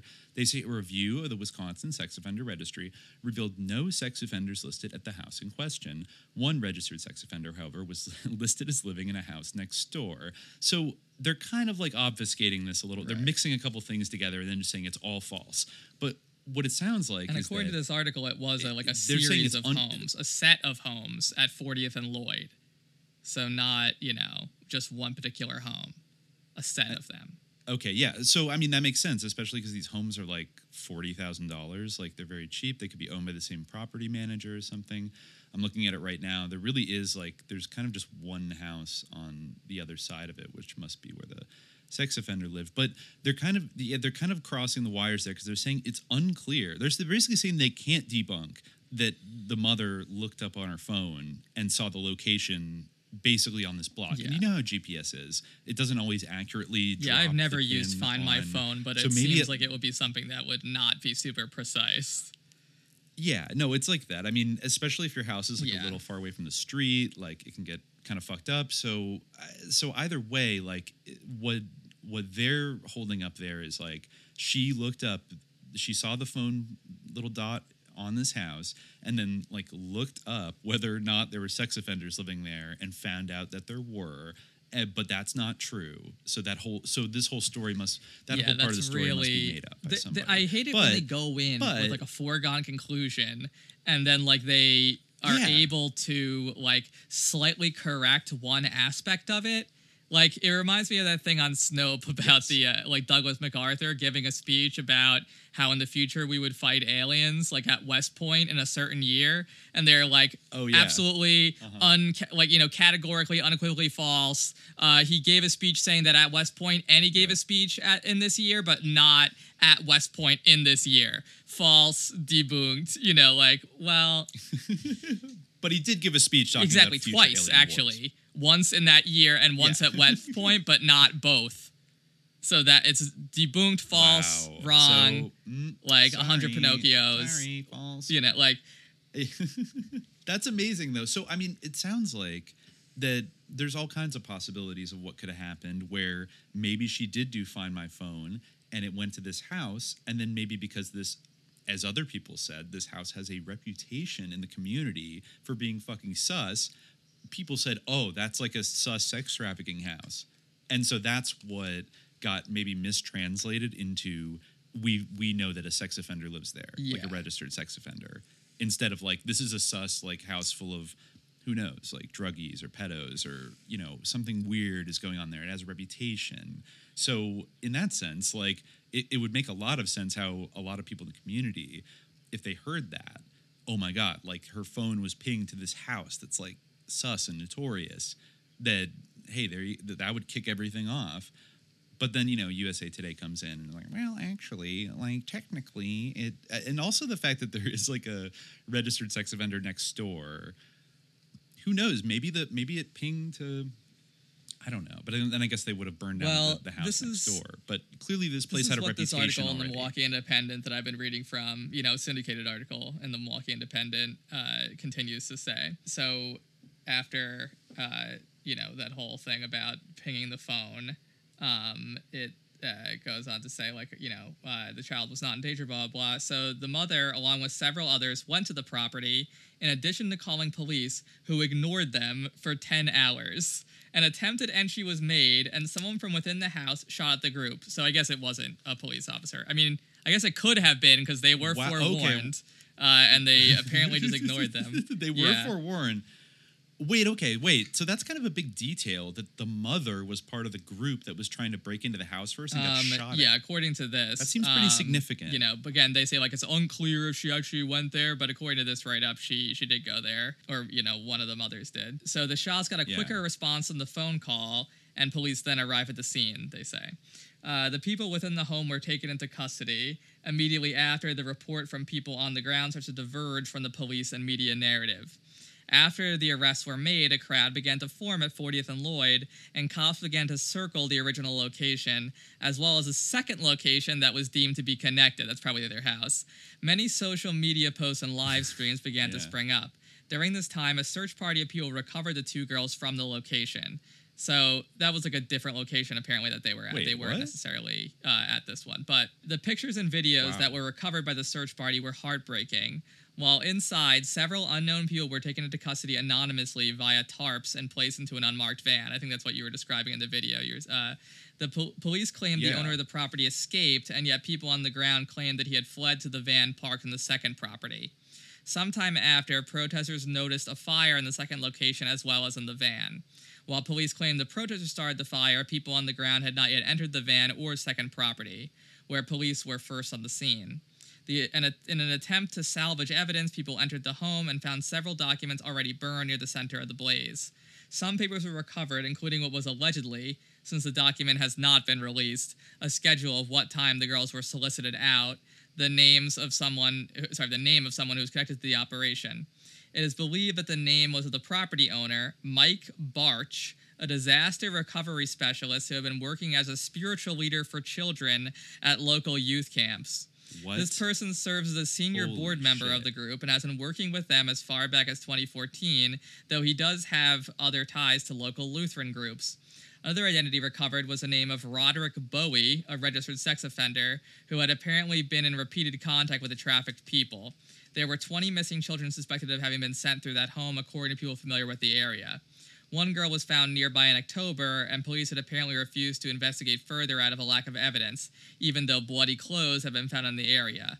The home has been politely scrubbed by their former realtor in an attempt to further obfuscate this tangled web, though online archives were available. A short time later, riot cops came to the location and began attacking people who were stationed outside this area. Despite overwhelming evidence that there was a trafficking organization, the police shot rubber bullets and tear gas at the people attempting to investigate. Due to the infinite compassion of the people there, no officers were harmed, and firefighters began to put out the blaze as people drew back. Finally, the media began to arrive with the helicopters to survey the area. The first write up about the story to appear online came from the local ABC station. The article was only 18 sentences long and repeated nearly verbatim what the police had said. For the 20 or more black children, they got less than a sentence each for their stories. Their names and families will be plastered all over local news forever, and yet not a single breath was given to the people behind the trafficking operation. Out of respect for the little black girls whose lives will be forever changed by this ordeal in numerous ways, I refuse to print their names to make them part of the spectacle. As for the Milwaukee PD, their first media soundbite was that we have not confirmed that the girls were found because they said they have not been contacted. Police Chief Alfonso Morales claimed that no evidence of trafficking had been found and that the unruly mob will be investigated as well. In a theater Wow. world Holy where shit. black bodies murdered by police are constantly on display, this brief peep show into the dark underbelly of a trauma cabaret shows that police are, at best, not on the side of communities they claim to protect. They may also be actively serving interests directly against the towns that their badges empower them to protect. Eh, maybe. I mean, certainly, I wouldn't dismiss any of that at all. right? That was a very different Yeah. telling of that story, just with little switches in the deal. Who? What was the guy's name? Mike Barch. Uh, yeah, I think so. B-A-R-C-H? Barch was definitely the last name. Uh, yeah. send me that article. What the fuck? He owns. So he owned. He was a landlord of that building that got Um, burned down. yeah, apparent. Well, he was apparently one of the names that was found inside, Oh. uh, like on a list or something. It's un- And like yeah, that's kind of what they Bowie, a indicated. I'll post it in the offender. chat.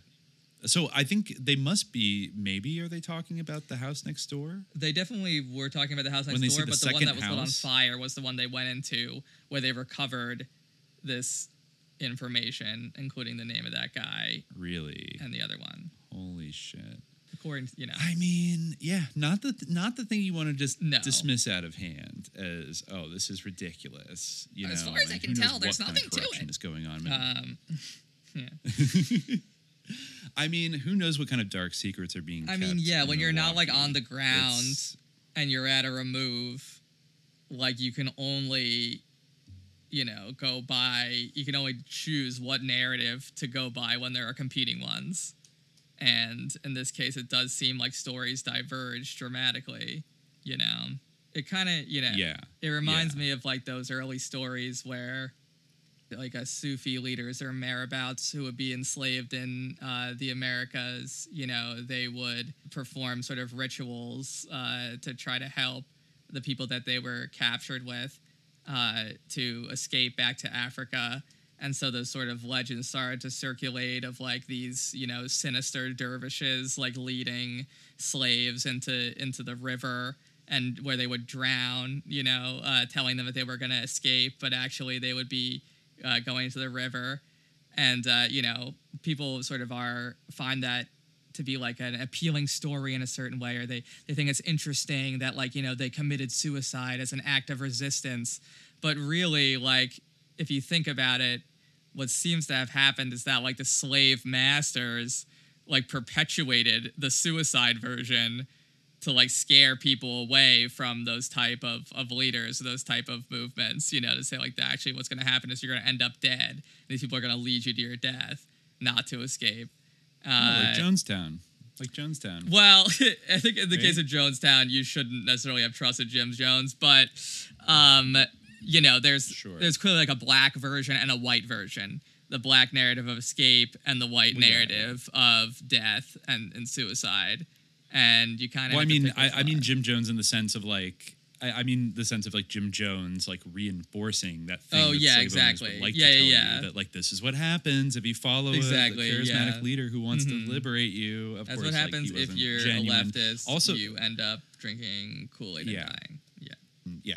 yeah, supporting Assad Mm-hmm. and uh, drinking Kool Aid and dying. The last thing I'll say about Milwaukee is that you know I think we'll we'll probably have to do a whole ep on him one day, but the Jeffrey Dahmer case, I remember there was some pretty sketchy, weird fucking things going on with that, particularly with the police department. Wasn't there a victim of Jeffrey Dahmer who like escaped from his apartment and like ran out in the middle of the street? Like, I don't know if he's naked or something, but real horror movie shit, like screaming and like ran up to a cop This sounds vaguely familiar. and was like, "Help me! I'm being like held captive by this guy." And the cops like gave him back to Jeffrey. Jeffrey Dahmer was like, "Oh, he's just like drunk or something." I vaguely remember this. It might just like, be because oh, they're like, "Okay, you can go- you can go back," and then he killed them. Uh, yeah. Let me see. Yeah, yeah. The the John Balch. Uh, okay, John Balcherak or or Bal. Sorry, I'm getting my Polish wrong. But John Balsazak, um, or Balcerzak, uh, was the president of the Milwaukee Police Association. Um, he and Joseph T. Gabrish first came national attention in 1991 when they were fired for having handed over an injured child to serial killer Jeffrey Dahmer despite bystanders' protests. Okay, so there's like fucking precedent here for like there's a child like in a dangerous situation there's like bystanders being like don't give the child back to Jeffrey Dahmer and the cops are like nah so the two cops got fired but they did appeal their termination and were subsequently re- reinstated with a back pay of $55,000 each by a local judge so yeah there were three women discovered the victim 14-year-old Konerak Sinthasomphone after he managed to escape from Jeffrey Dahmer's apartment, naked, bruised, bleeding from his buttocks area, and heavily under the influence of drugs. Childress called 911. A fire department ambulance was sent. Balcerzak, uh, Gabrish, and Porubcan. Why does everyone in this name have like a strange, like ethnically ambiguous name? Oh, he was Laotian. Okay, never mind. Take that back. Um, but even Perubkin, like what? What kind of name is that? Anyways, the fire department of ambulance arrived at the scene first. And ambulance personnel thought Konerak needed treatment, but the medical team was sent away by the officers. Though the Laotian immigrant had been in the country for 10 years and spoke English fluently, in his drugged and brain injured state, Konerak was unable to communicate his situation to the authorities or to the three women. Dahmer convinced the police that the boy Wow. was his 19 year old lover against the protests of the three women. Smith recognized the boy from the neighborhood, and the three women reiterated their concerns to the officers, but were told to, quote, shut the hell up by the officers, who seemingly believed the incident to be a domestic dispute. The three officers returned Konerak to Dahmer's apartment. Balcerzak said he smelled nothing unusual, but Gabrish said he did detect an odor reminiscent of excrement, which emanated from the decaying corpse of a previous victim in the bedroom, but made no attempt to investigate. The officers listed the incident as a quote, domestic squabble between homosexuals. Within an hour after they left, Dahmer murdered, performed oral sex on the corpse, and dismembered the boy. Later, for Sinthasomphone's murder, as well as 16 others from 78 to 91, Dahmer would serve 15 consecutive terms of life imprisonment, and uh, et cetera, et cetera. So, yeah, I mean, th- there was a like there was a big scandal about these cops doing that. Um, there was a released audio tape of the officers making homophobic statements to their dispatcher and cracking jokes about having reunited the quote lovers. The officers did not check Dahmer's identification. Had they done so, they would have discovered that Dahmer was a sex offender previously convicted for molesting Sinthasomphone's older brother, who was 13 at the time in 1988. The city of Milwaukee later paid the boy's family a sum of $850,000.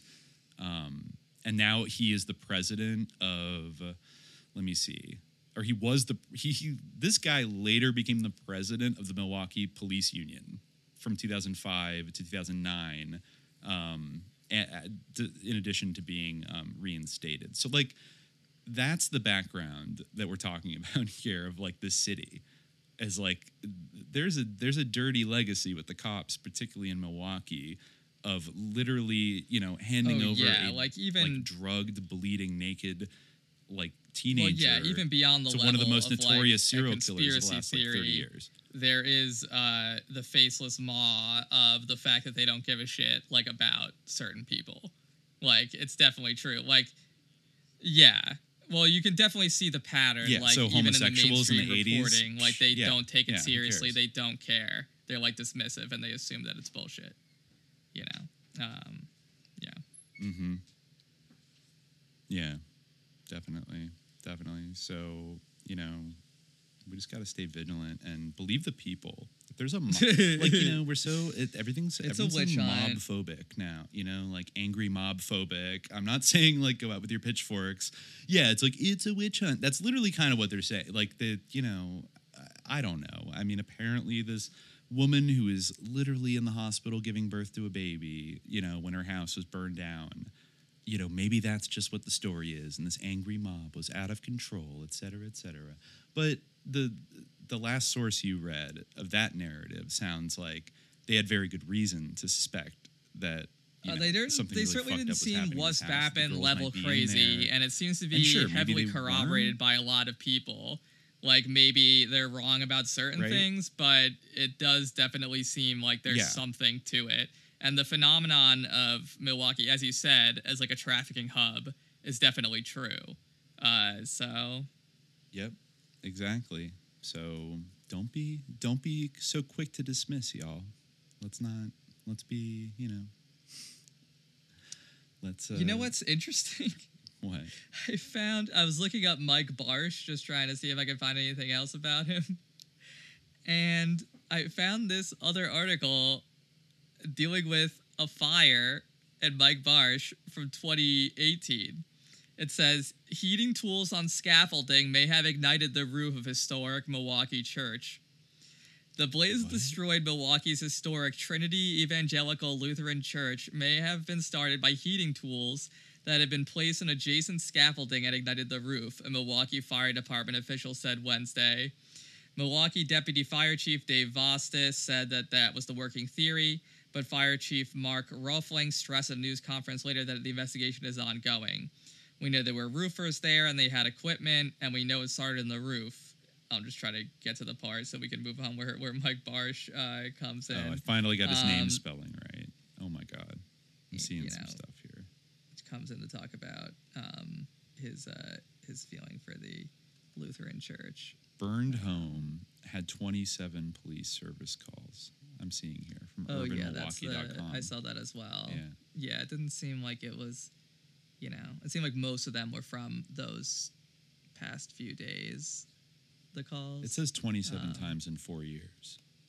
Yeah, but they were mostly like for you know not what you would like necessarily associate with like sex trafficking. Like there were some that like truancy, something like that, domestic concerns. So maybe. There was a community organizer named Frank Nitty who said, Before we came out here, there were nine kids missing. After we came out here, four kids were returned. Said Frank Nitty, narrating a live video on Facebook from the scene. But the number of kids returned might only be two. Okay. Well, okay. The, the triplex at 2120. Let's see. The calls, most of which pl- took place in 2019, including everything from, quote, family trouble and welfare check to shots fired and battery domestic violence. Other calls were for property damage, a stolen vehicle, two traffic spo- stops in front of the phone, uh, in front of the home, and a truancy check. At least three of the calls were initiated by the city's automated ShotSpotter system, which triangulates the sounds of gunfire and automatically generates a call for service. Uh, in nine of the cases, the department listed the status as unable to locate complainant. Hmm, interesting. He does. He, the, Morales, the cop, did say at a press conference there were people removed from the resident, but of course it was. Uh, it was just the residents. Even though one of them was in the hospital, giving birth to a baby. So, like, how many other people live there? So the company that owns it is 40 Street 2120 LLC, which lists Michael Barch as its registered agent. Yeah, it's uh, it's listed for it was listed for sale for forty two thousand nine hundred. He owns at least two. Oh yeah, there's a call log here. I see. Yeah, trouble with suspect. So I don't know. It's like a lot of yeah battery, domestic violence. There's like three, four, five. I mean, he might just be I don't know problematic term like a slumlord kind of thing, but but this guy he he owns like a disaster management company. Yes, he's right? a disaster recovery specialist. My computer's bugging out right Oh, now. so yeah, it's, like, yeah. I noticed my, uh, like in terms of Yeah, I'm not sure. Yeah, yeah Barch Management LLC, and, and Roderick Bowie. Don't know what his. There's a lot of stuff on Trellis about Roderick Bowie, Fresno, Santa Clara. Um, yeah, not sure what that is, but anyways, um, it's a dark rabbit hole. That you see, was a youth minister. Yeah, he was uh, a part-time WELS pastor at Calvary Lutheran Church. They said that he had more uh, substantive connections to like children's programs on that Uh, Milwaukee Pro Independent article. But yeah, he's a disaster recovery specialist. And this, yeah, this article did have an interesting paragraph about him. What but like now serve it's like pro damage restoration and Not what I- cleaning services? Okay, uh, um, I mean not not to cast any reckless, uh, you know, accusations at anybody, but it he owns like a or he works for a cleaning service like company. Like if you needed somebody to totally clean a house of any like evidence, um, or a damaged house or something. Maybe that's totally normal. Well, yeah, it's odd that he also came out like to this uh, burned church to like lend support to the Lutheran community. Oh, okay. So he, uh, he wasn't that, like, involved in the burning of the church itself. Just Well, it was unclear what was like. You know, again, I want to read this portion from the article, but like all of Oh, a sudden, oh, I it's see, like I see. giving me fucking trouble, like loading. But It- maybe when it's it ironic that he works for SERVPRO, uh, but like his house got burned down because they they uh, they specialize in fire damage restoration. Wow, the you know what their ad is when you type it in on Google? Like it never even happened. SERVPRO Restoration Services. That's quite something. Okay, yeah. Well, yeah, they're a na- nationwide I think I can find company. this on a different source. It says, all right, I finally found at least an excerpt of it. Uh, the acrid smell of smoke hung in the air as onlookers gathered to mourn what had been the spiritual home to generations of the faithful in Milwaukee's Lutheran Church, Missouri Synod. I'm here out of the love for, of the Lutheran Church and its history, said the Reverend Mike Barsh, a disaster recovery specialist and part-time, you know, pastor, uh, W-E-L-S pastor at Calvary Lutheran Church, a WELS congregation on Milwaukee's north side. The blaze that destroyed Milwaukee's historic Lutheran Church appears to have been started by heating tools that had been placed on adjacent scaffolding and netted the roof. estimated damage is 13 million with an additional 4 million in damage to its contents. Interesting. Hmm. Just interesting that happens to be like one of the hits you get from Mike Barsh. Maybe it's because people were kind of trying to find like suspicious things with him, so that's why you know Yeah. it comes up associated with his and name. you know that people landlords have be visited that a bunch of doing times. shady things all the time so you know, it's Yeah. kind of par for the, to be expected Odd. to some degree but still extremely odd shit going on there Yeah, yeah definitely worth delving into further. yeah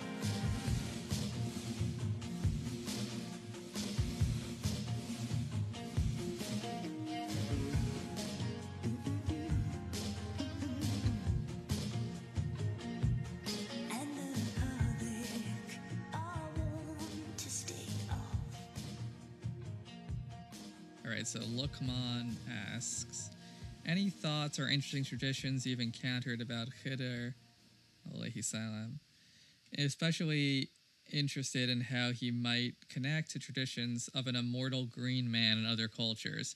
I mean, that's true. Like the idea of an immortal green man is a pretty transcultural thing. Uh, for whatever reason, there definitely is. Um, I guess maybe it's because the idea of greenness mean has a sense of life, you know, like uh, plants that are alive are green. So maybe there's a association between greenness and, and immortality. For people who don't know, Yeah, uh, could you who- enlighten the the yeah. koofs like myself out there who don't know what Khidr is? uh, Khidr is basically a his name means the green, pretty much. Like Al Khidr uh, is what people um, you know might call him, or just Khidr. Um, he's seen as like being a prophet um, in Islam, but it's like kind of it's kind of a nebulous figure. There's a passage in the Quran. Um, I forget exactly what surah it's in, but it's very famous. Um, and in that, he's referred to as a servant of God, and he basically has kind of a uh, interaction with Musa. But well, you know, he's not called Khidr in this part of the Quran, but he, uh, you know, people tend to read uh, Islamic exegetes tend to read this character, uh, the servant of God, in this portion of the Quran as being Khidr. And uh, basically, what happens in that part of the Quran is that Musa sort of has like an apprenticeship with this servant of God, and he instructs him, you know, like whatever you see me do, uh, you have to be patient. You know, you have to forbear and be patient with me. And Musa sees him do like all sorts of uh, shit that seems like incredibly it's kind of like the uh, about the problem of evil in a way because Musa sees him do all this stuff that seems like totally you know uh, out of pocket uh, if you will. You know like for it's I'm trying to think of the exact things that he does. I know that he sinks a ship like he causes a ship to sink and he like kills like a kid or something you know like he uh you know kills like uh someone's son I'm trying to find the exact passage from the from the Quran so I can like read a version of it um Like like for no reason. well, you know, that's what Musa is like all upset about. You know, he's like, and this is basically like, it's kind of a permutation of the Abraham and Isaac story. You know, it's like, uh, And um, Musa, just to clarify, like is that the Islamic name for Moses? Yes, that's Moses. Okay, gotcha. Um, Yeah. So Moses, um, pretty much is slash Musa is like kind of uh, each time it kind of escalates the different things that uh, he's doing. Um, I'm trying to see if there's like uh, what chapters it? I'm trying to. eh, I'm getting like paraphrases of it, but I'm not finding the actual thing. Blah blah. All right, well here's like a version. Nah, this is uh blah blah. You know, Moses said to him, "May I follow you, so that you may teach me something of the truth which you have been taught." Um, let's see. Yeah, and he keeps telling him, you know, bear with me, be patient.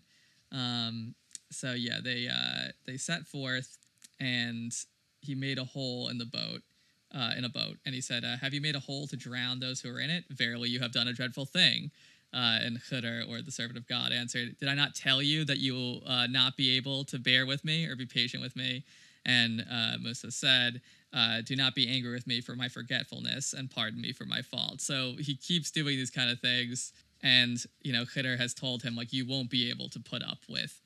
Uh, you know, being like following me and looking, uh, you know, sort of being apprenticed to me to try to learn uh, this higher truth or this this higher knowledge. Yeah, it's a very strange passage of the Quran because it sort of uh, begins with this weird part about a fish. Like this is before any of the story happens. This part is like you know very bizarre and kind of must have some kind of esoteric meaning. Uh, and people wrangle a lot over exactly what this is all about. But uh, you know, uh, Moses said unto his servant, uh, I will not give up until I reach the point where the two rivers meet, though I spend years and years in travel. So he's kind of on this quest trying to find, uh, you know, greater knowledge.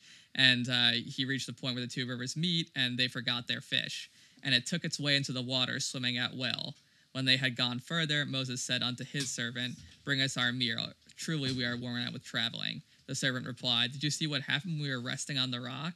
I forgot the fish, and none but Satan made me forget to mention this to you. The fish made its way into the sea in a miraculous fashion. Moses said to him, This is what we have been seeking. So they got to like a point where you know he mentions Satan, but it's not the power of Satan that makes the fish come to life. It's he's blaming Satan for making him forget to mention Moses' uh, servant, and uh, that's Moses' servant, not Khidr, the servant of God. Uh, so this is someone who he's journeying with, and they're in search of Khidr at the beginning. And so, you know, I've kind of told the story totally out of order, but I remember this part that like is kind of interesting. So when they get to the point where they think they might find Khidr, this fish that they have like prepared to eat like mm. comes to life and jumps into the water. So they've crossed like this weird threshold where they're kind of in this liminal domain where like, you know, they're kind of in the maybe the Tir na nOg, you know, like the to go off of Lukman's sort of suggestion of a parallel between Khidr and uh, sort of green man type figures in other mythologies. You know, they've Yeah. gotten into this sort of uh, different sort of space where they've crossed some kind of threshold where somehow the, this dead fish has has been returned to life. So yeah, then what I said happens. You know, uh, uh, Moses says like, "May I follow you, so that you may teach me something of the truth which you have been taught." And Khidr's like, "You're not going to be able to deal with it. You won't be able to be patient." And uh, Moses says, like, if Allah wills, you will find me patient, and I won't disobey you in anything. But of course, he's not able to do that because, like, you know, he sees him like drill a hole in this boat, and he's like, "Why did you do that? Uh, what's your problem?" But then he says, like, you got to be patient. Um, then Trust the he- yeah, trust the plan exactly. And then he goes to the point where they find a young guy, and Khidr just like kills him, or you know, the servant of God who's uh, equated with Khidr generally. Um, and mo- in the exegetical tradition, not in the Quran itself, like Khidr isn't mentioned in this portion, but people read this as being Khidr. So, like the in, in the Quran. And Moses says, "You have killed an innocent man who has done no harm. Surely you have done a wicked thing." And Khidr is like, "You know, I didn't. I told you you wouldn't be able to bear with me." And then you know, they go to another city and they ask people for some food, but they decline to receive them as guests. They found a uh, wall on the point of falling down, and um, you know, uh, Khidr just repairs it. And Moses says, "Well, if you wanted to, you could have demanded payment for your labor of fixing the wall." And uh, Khidr is like, "All right, I'm done with you. Like now is the time when we must part. Like, um, and so then he basically explains everything. Um, and he says, like, you know, as for the boat, it belonged to poor people working on the sea. I damaged it because there was a certain king after them who was taking every ship by force. So basically, by sinking the ship, he saved them from like getting, you know, uh, like pirated by the wicked king. Uh, Wow. And then Wow. this is like not necessarily a satisfactory explanation to like contemporary listeners, but you know, as for the youth, his parents are true believers, and we feared that he would grieve them with his wickedness and unbelief. And it was our desire that their Lord should grant them another son in his place, more righteous and closer in affection. So again, Wow, not saying you should like satanic fail son. You should murder your satanic fail son. no, you should not murder him. Stanley Feather because Khidr is operating at a different level. You know, he's not a human being. He's immortal. He's on some kind of other level. You know, so like in the same way that like people are like, like if God real, why bad things happen? You know, like that's kind of what the point is. You know, like why did the tsunami kill like my evil satanic son? You know, like or something like that. Uh, yeah, the cosmic like, balance is complicated. He's represent. Yeah, he's a representation of like God's Cotter in a way. You know. I see. Uh, I see. But you know, Interesting. and then he says, uh, As for the wall, it belonged to two orphan boys in the city whose father was an honest man. Beneath the wall, their treasure is buried. Your Lord desired that they dig out their treasure when they grew to manhood. I did not do it of my own accord. Such is the interpretation of those things which you were unable to watch with patience. Wow. So, you, you know, he's a representation of like everything. Basically, Khidr, like in the broader Islamic tradition, like stands in for like everything esoteric, like everything hidden. You know, like a lot of the time, the divine mystery. yeah, a lot of the time, like Sufi figures actually will say, like, oh, you know, I was taught these esoteric sciences by Khidr himself. You know, he was revealed to me like in this way. Uh, there's anyone- one, mhm. yeah. Has anyone ever thought if Khidr is a uh, reptoid? Um, no one's ever suggested that he's a reptoid because he's green. Just thought I'd throw that out there.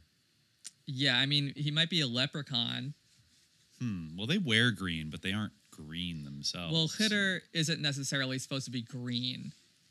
He might just be wearing green. It's you know uh, Hmm, the Green. Man who you'd associate him with. You know uh, who many you know would would compare him to because he has certain attributes in common. Like he is green. He's like a vegetable man, but Khidr I think is just like a man who wears green usually. Okay. But he So might have like- like a green tint to his skin in some renditions. ethical but usually leprechaun. Yeah, if usually you see a uh, like a depiction of Khidr, it's just like a dude wearing green. Um, he's not like green in his face, but you know, he's known as the Green. Okay. Uh, oh, you know, there's a movie that recently came out, The Green Knight, right? Um, uh, I don't. I'm not familiar with that one.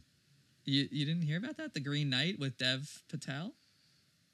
Uh, oh, that sounds a little It was like an A24 movie, you know, Oh, it just came out. Uh, I'm- it's an not up on adaptation. uh, Yeah, uh, it's an adaptation of like actually like an older uh, poem based on, I assume, like an older tradition. Uh, where um, and I saw the movie, but I, I wasn't really honestly too impressed by it. Like it was I like there was a CGI fox that didn't really look very good.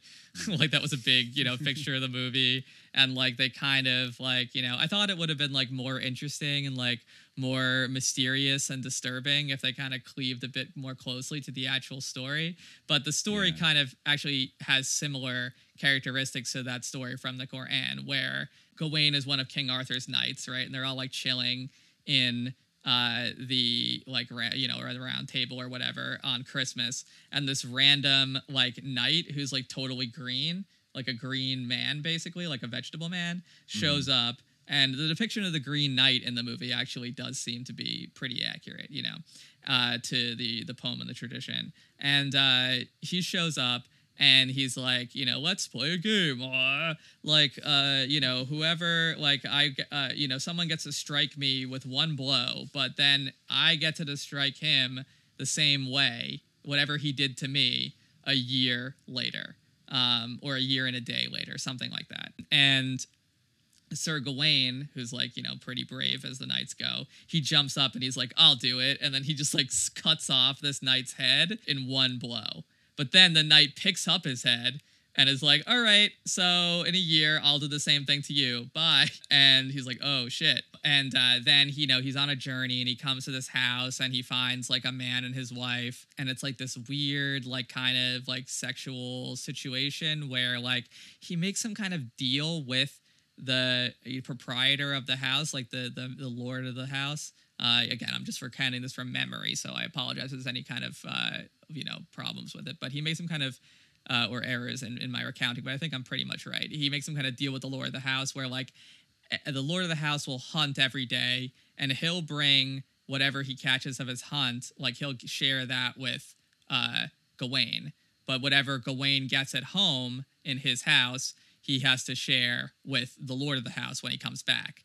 And so like the um the wife of the guy like actually like kind of like seduces him and like, you know, uh is like trying to kind of like, you know, uh or well, I don't know if she like fully seduces him, but she kind of like uh she gives him a kiss at least. And I remember that Gawain has to kiss the guy, which is you know actually something that's like cut from the movie. It's interesting Really? because like you'd think like in this that? day and age, Yeah. yeah, it's, it was it struck me as odd because like in the movie like Dev Patel was like. Like you know the man even says like you know you received a kiss like you know you uh, like uh and he like forces Dev Patel to kiss him or something but in the in the actual poem, like Sir Gawain is just like, all right, I'm just gonna give this guy a kiss, you know, like it's the you know nor- so it's actually was more woke in like you know whenever Hmm, it was written like uh, late medieval times or something. Yeah, Um, yeah. but anyway, so then like the um the wife eventually gives Gawain like a magical garter or something, like some kind of belt that protects him from dying, basically. That will like save him from getting killed by the Green Knight. And Sir Gawain is like, oh, well, I can't, he can't bear to share that or give that up to the guy. So he, you know, just uh, keeps it and conceals that he received it from him. So then he goes to meet the Green Knight, and the Green Knight, you know, uh, goes to swipe his head off, but it ends up just making like a slight little cut in his throat. And the Green Knight reveals himself as, of course, you know, he, the Lord of the Manor was the Green Knight all along in disguise. And the whole thing was an elaborate test. And he's like, You're the most righteous knight, but like the one little cut that I made in your throat, that's for the fact that you hid that magical belt from me. Like, other than that, like you're very upright and righteous, uh, but because you committed that tiny little sin, you get this slight cut in your throat. and yeah, well, so but you can see how actually some of the themes are similar, like the idea of the Yeah. immortal green man, like the test of like patience, even like the threefold repetition that happens. You know, because Yeah, I yeah. I remember in the house, you know, the wife gives him three things, he has to return three things. You know, They almost so have a threesome. Sounds like. Not well, I feel like that would be more something that would happen in the A twenty four movie, but still didn't Yeah. really happen in a that movie. Missed Um, opportunity. it sounds like. yeah. Yeah. Yeah, so there definitely is like uh I mean it's just because uh Khidr is a real phenomenon, you know? Like people kind of look uh into these things they try to find some kind of like sociological explanation and I'm sure that you could construct one why that like there's a consistent idea of some kind of immortal green figure uh that has some sort of uh, profound esoteric knowledge across different world traditions, but maybe there is just like some kind of deathless, uh, liminal green being who like can only be accessed by like the the most spiritually enlightened and has a unique relationship with God. It's possible, you know. So, Um, uh, yeah. I'm just gonna say no investigation, no right to speak. Yeah, no Uh, investigation, no right to on speak. one. Yeah. No, there's. I mean, we really could do like a whole Khidr episode because there's really so many interesting uh Khidr stories. Just like I was looking up pictures of Khidr to like to see if there were any where he was depicted as actually being green in a, a like uh in opposition to just wearing, Wearing green, green. clothing. But yeah, I'm seeing this miniature painting from a copy of a, book of Felicity. It's uh, titled Alexander and Khidr Enter the Land of Darkness, and uh, you know it's uh, showing um, you know uh, Khidr accompanying Alexander. Uh, venturing into you know the the land of darkness or the land you know where there, there's no sun uh, searching for the the fountain of life you know so it's kind of this uh, idea of Khidr as being the garden uh, the guardian of immortality and also of uh, sort of subtle knowledge Cool. Well. yeah alright. so that's who Khidr is that's Khidr. and Um, yeah, yeah. um in terms of different connections you know yeah definitely leprechauns the green man you can draw all these different parallels um Swamp Thing, yeah. Shrek, uh, the Green Swamp Thing basically is like a modern version of the Green Man. Yeah, what I or Little Green Man. I Little mean, there's green a reason men, why. army men, or just Army little green men, men. aliens. Yeah. Yeah, well, I guess army men are wear green to blend in, like to camouflage themselves with like the brush. I mean, so that's kind of why like, army you know, men the are green cast men. iron army men are like all green. You know, they're they're called. Yeah, Yeah. But, anyways, you anyways. know, more like alien little green men because they're like, sort of liminal. That's like sort of what I was thinking. Totally. Yeah, mind. that makes yeah. sense. Um, yeah. Yeah. Okay. Uh, do we want to move on to number five Sure. now? Word. Yeah. Okay. Oh, is that that's me? Okay. Uh, Sir Brainy asks uh, another question. They write simply "susness of Aimee Terese." Oh boy. oh boy. Uh, hmm, yeah, I well, mean, I feel like from the time when this question was posed, like she's probably become like so much susser. Well, I have an update. almost- I, I have an Yeah. update. I noticed something just from this week when we're recording of what's been going around. Um, I believe she tweeted on October 13th. I think even since then, we did like her Mission to Mars episode. I think we brought up, you know, Aimee and like Red Planet and stuff like that. Um, and like Adrian Vermeule, you know, her biggest fan. But she wrote on October 13th, Hey, remember when I'm not going to do an Australian accent? It'd be fun. uh, Hey, remember? No, no. Hey, remember when Richard Spencer triggered the feds for five straight years, helped undermine Trump, and gave the libs everything they needed, including the visual material and Genesis story for Biden to launch his Unity campaign, and then told the alt right to vote for Biden? Thinking emoji. And then Richard Hmm. Spencer quote tweeted that tweet uh, later that uh, later that morning and said, "Hey, remember when Aimee Terese was an interesting idiosyncratic Marxist before she started regurgitating dumb right-wing talking points and conspiracy theories in an effort to play mommy to MAGA teenagers?" Um, when you're right, you're right. I did, yeah. Um, I mean, uh, twice broken clocks twice a day, right? You know, uh, th- that's such a the battle lines are so. This is some real like fifth generation warfare battle lines here. Where I feel like I haven't seen Richard Spencer on Twitter in so long. Like this is the first neither. I've seen of him in such How a long is he time. not banned from Twitter? Like, that's weird, isn't it? It is weird. It's because he's so dapper and uh, presentable. You know. Guess. Yeah, I know he is the the respectable edge of the the white nationalist blade. Um, Mhm. That is very. He's a very sus background art on his uh, profile. That looks like kind of mystical like Greek ruins or something. I don't know what he's. I don't know what kind of weird entryism thing that he's doing, but interesting little fight to be picking uh, between Aimee and Richard Spencer. I mean, what is Aimee Terese Suss like? Maybe. I mean, I, feel like she's definitely getting Peter Thiel money at this point. It feels and that she's way, really like cozied up with some of the integralist people who we mentioned. Oh, Like yeah. the connection that was sort of like developing between them when we did our episode about integralism has only like become like truly cemented. Like they're BFFs now. Like which is not something that you would have predicted like a couple years ago when like Aimee Terese was like a known quantity, like still kind of a weirdo. Like you would not have predicted that. Like if you knew Sohrab Ahmari and you knew Aimee Terese, you would not think that they would have become BFFs or like Vermeule and Aimee would be like podcasting together and like praising each other and like RTing each other every day. Like, yeah, yeah. It's hmm. Uh, well, you know, there.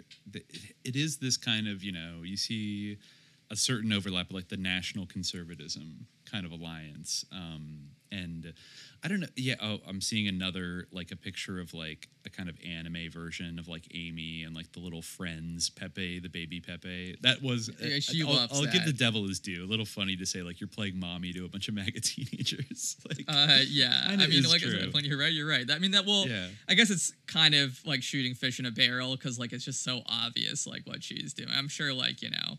I mean, it's very tragic, like when you get just like caught dead to rights and dunked on that hard by Richard Spencer.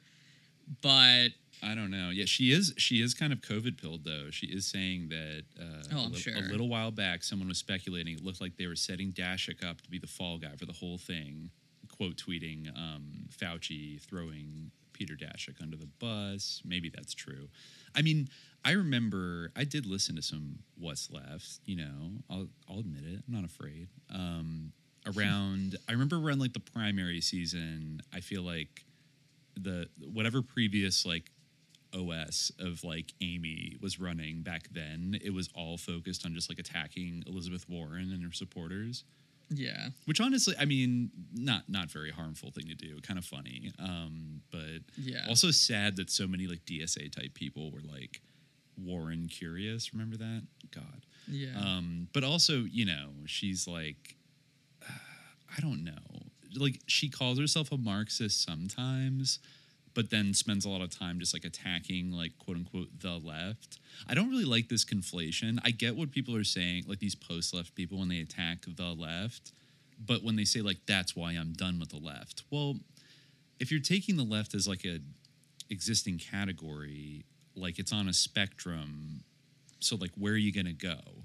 I mean, like are you gonna like, go right? Any Like, given one of these people might have a good point. Like Vermeule has like good tweets. Like he does occasionally make good points. If Sohrab didn't block me, I mean, he maybe not so much, but I'm sure there's like every once in a while he has like a tweet that's correct because this whole thing is like designed to you know like filter people out into ideological camps. And like there Yeah. has to be like some kind of you know value to both perspectives. Like you know they can't one can't just be completely absurd like you know or obviously like she says things that uh, are true or resonate like you know all people do. Uh, even Wasp who is even more insane than Aimee, like, you know, is capable of hitting on something true. But I feel like, like when, especially back when he was like saying whatever the popular kind of party line was on like Syria and like maybe 2014, 2015, that a lot of people were like, he was probably doing quite well with his takes because they, I don't know, they were I don't know. I feel like he's always been as like you know. Well, maybe I didn't know about him at that like when he was popular. Like if he ever, but I feel like he only ever was popular for being insane. Like even if you like were in that camp, like then you know, or were pro revolution or like a normie lib, like you would not be down with what's Bappin because he would be like insane by that standard. You know, he would like be sprinkling some extra level of like derangement on top of whatever he was saying that you might agree with. But anyway, my my point is that like yeah, you know, like all these people like, you know, are obviously like right about certain things, but the fact is that like yeah, it's mostly about as much as she would protest against this, it really is about like signaling alignment with a certain team or faction, like and mm-hmm. being against the left and like thereby being on the right. Like that's what I think Aimee is really all about. Like is just like counter signaling like quote unquote leftism and like partaking in like the culture war bullshit discourse. Yeah, which, which I get that I just, yeah, it's like, I don't know.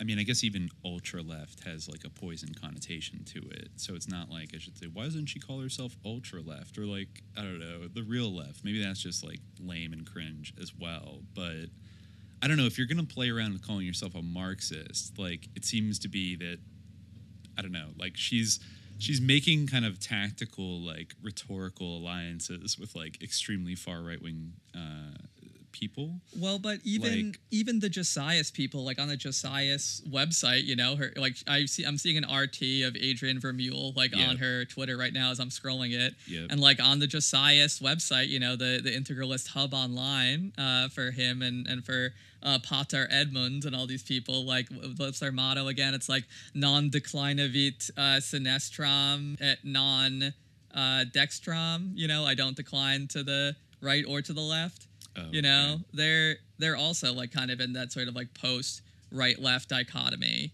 because like you know you might recognize them as being like oh you know they're just like right wing because like all you do is like post maga shit and like you love trump and you know that's like your real ultimate alliance despite how much you signal otherwise. That's the thing like it always breaks down this way. Like i saw before like you know there's this creep jack murphy who is like this like polyamorous like uh Oh, yeah, I you know like tweet you made about claremont fellow Yeah. uh Oh, yeah, he's like a yeah. fellow at the claremont institute because and it's not even his real name it's like some pseudonym that he made up like during gamergate you know when he was uh cutting his his teeth online in, in gamergate you know uh and his whole thing is like you know he was like a pickup artist guy and he's all about like quote unquote like polyamory. And now like you know he's in a weird position where he kind of has to pretend that he's like trad while at the same time like not necessarily disavowing like his old stuff. And like all the like integralist people like Sohrab and Vermeule like they all have to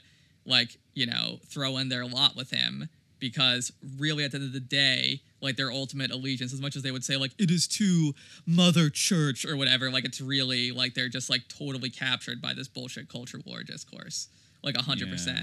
and Yeah. aimee is the same thing that's why like even though you would think there would be significant differences between them like they're fucking bffs you know like i guess aimee now is like kind of trad curious like maybe she's catholic i don't know but I don't know if she maybe she's or not. converting She still does attack like the like the libtads, um, you know, quite a Yeah. bit. Like she tweeted recently about how the president of the AFL-CIO is on the board of NED, enacting the imperatives of U.S. imperialism. They work hand in glove with the CIA.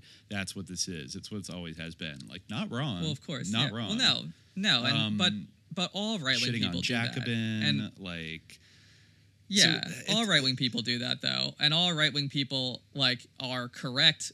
Like a lot of about a lot of the stuff they would say, like you know, a standard right wing critique about Hillary Clinton, like probably like at least seventy five percent of it, like would probably be like, uh, you know, more or less right, you know, like uh, Well, roughly seventy five percent of it. I like- don't think most right wing people, well, only people on the Tucker end of the, the more cutting edge, like Tucker end of the spectrum, where they like criticize the CIA and stuff like that. But, But only, Tucker like, is the most popular.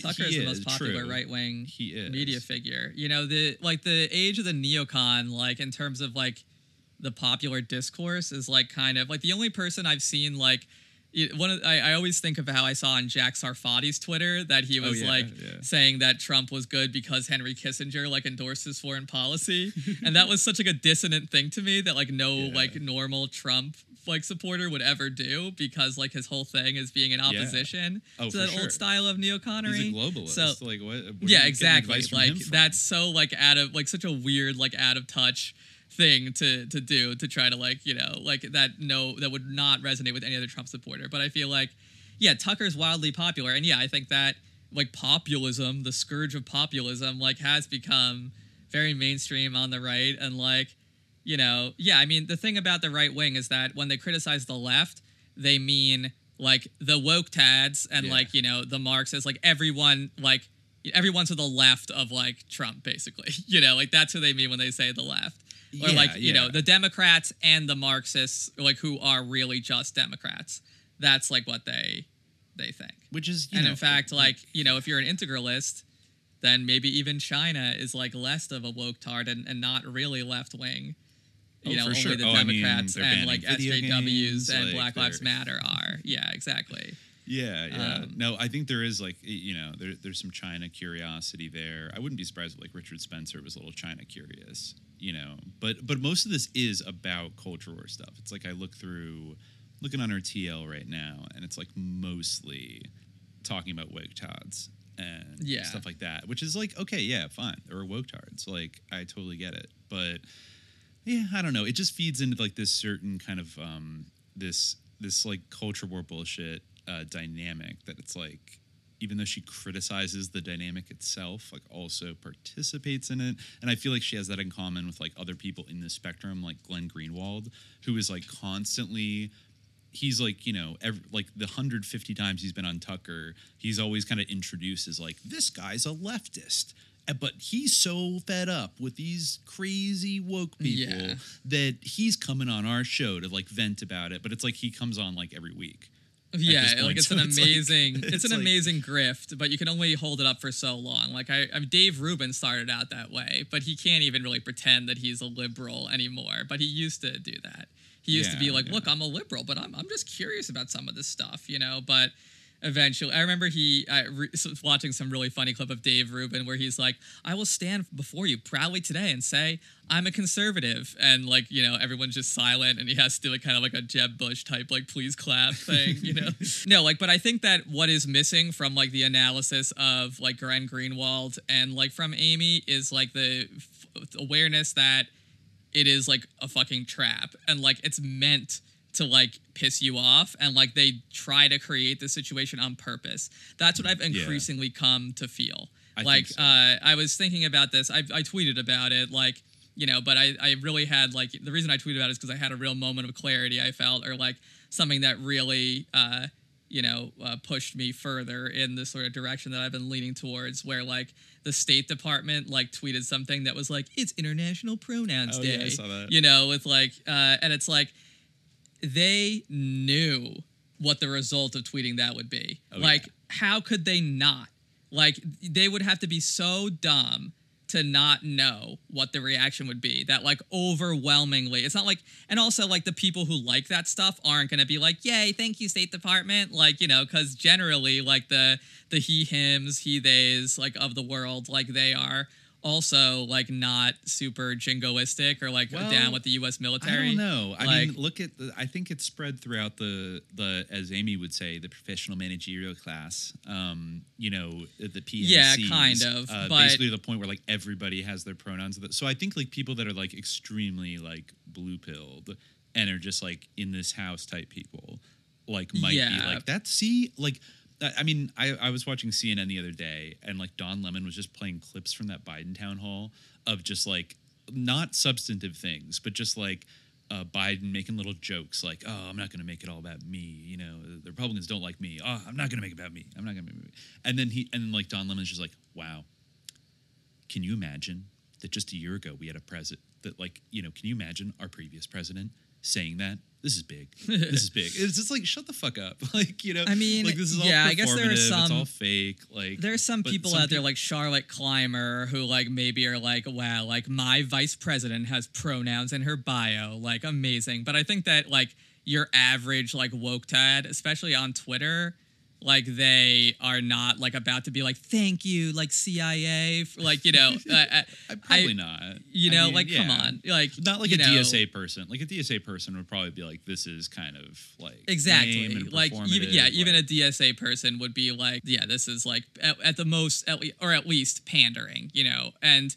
I think that my point is there's no way they didn't know that for whatever like positive response they would get. And like yeah they got a little bit. They got well, i'm just looking at the ratio that they got right now. They got uh, 522 retweets and 6000 quote tweets. Oh, and like you know what all those quote tweets are they're like right "Are you wing. kidding me? Like ah, like uh, the China's gonna fucking kill us. Like they do Yeah, math, right? we do woke. Like ah, like you know, half of them are all about how China has like a hypersonic missile that like they can't target. They've you know, been doing like, that for yeah. They've been on TV like all day. They've been fucking yeah, a about hypersonic missile. missile. It defies the laws of physics. I actually heard someone say that it defies the laws of physics. Like so, just like they said about the UFO. Is it a like, UFO? Is this, like, are, Yeah, you gonna oh, it's pin the the, whole UFO? thing just like COVID? You're gonna pin it all on China? Like China's been doing UFOs? Like, fuck like- up. Like, Um, You no, but like literally, like that. You know, it's either it's either China has a UFO or like you know uh, our boys are still in Afghanistan. Like, what are you doing?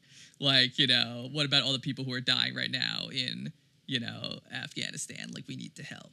Yeah, Um, it- and you're focused on pronouns and like for, like the idea that like when they came up with this idea of like posting or tweeting for pronouns day or whatever like Yeah. whoever told someone to do that like if that person didn't know that like they're terrible at their job like and i just don't believe that they're that terrible at their job it's like a level of just like not being aware of like the environment on twitter in like an ambient way or the discourse and the like i just feel that they do this they do like they want you to be pissed off they want Like, I to get a think rise out of people. when Aimee is like going off saying like, "Look at these woke tads, like they they broke the sign, you know, like Dave Chappelle didn't do anything wrong." Like that's what they want. like I really yeah. do think that they are trying to piss you off. They want you to get pissed off. They want you to be focused on like the pronouns or like this and that, you know, like oh they said this, like the academics, like they really do like they really do want that. That is my belief. Uh, yeah, you no, know? I, I I think I, I've come around to that too, and I, I felt that way a little way for a while because it's like it's so kind of tone deaf. To it almost feels willfully tone deaf to like we're gonna we're gonna poke and prod at you, and you know and, and try to get a rise out of you, but then we're gonna funnel anyone who does like get triggered basically get Yeah. sucked into this whole like this the, the right wing sphere like you got to go on the tucker team now because there's no other constituency for you if you're sick Right. of the woke tots you know and so that that's like a very difficult thing now i mean is aimee getting the peter thiel money and doing all this cynically or is she just getting sucked into the vortex of this like culture war like Right. sinister dialectic i don't know i can't say I mean, I don't even necessarily think that anyone getting the Peter Thiel money is like necessarily in on it. I feel I like you know at that level, at the Aimee level.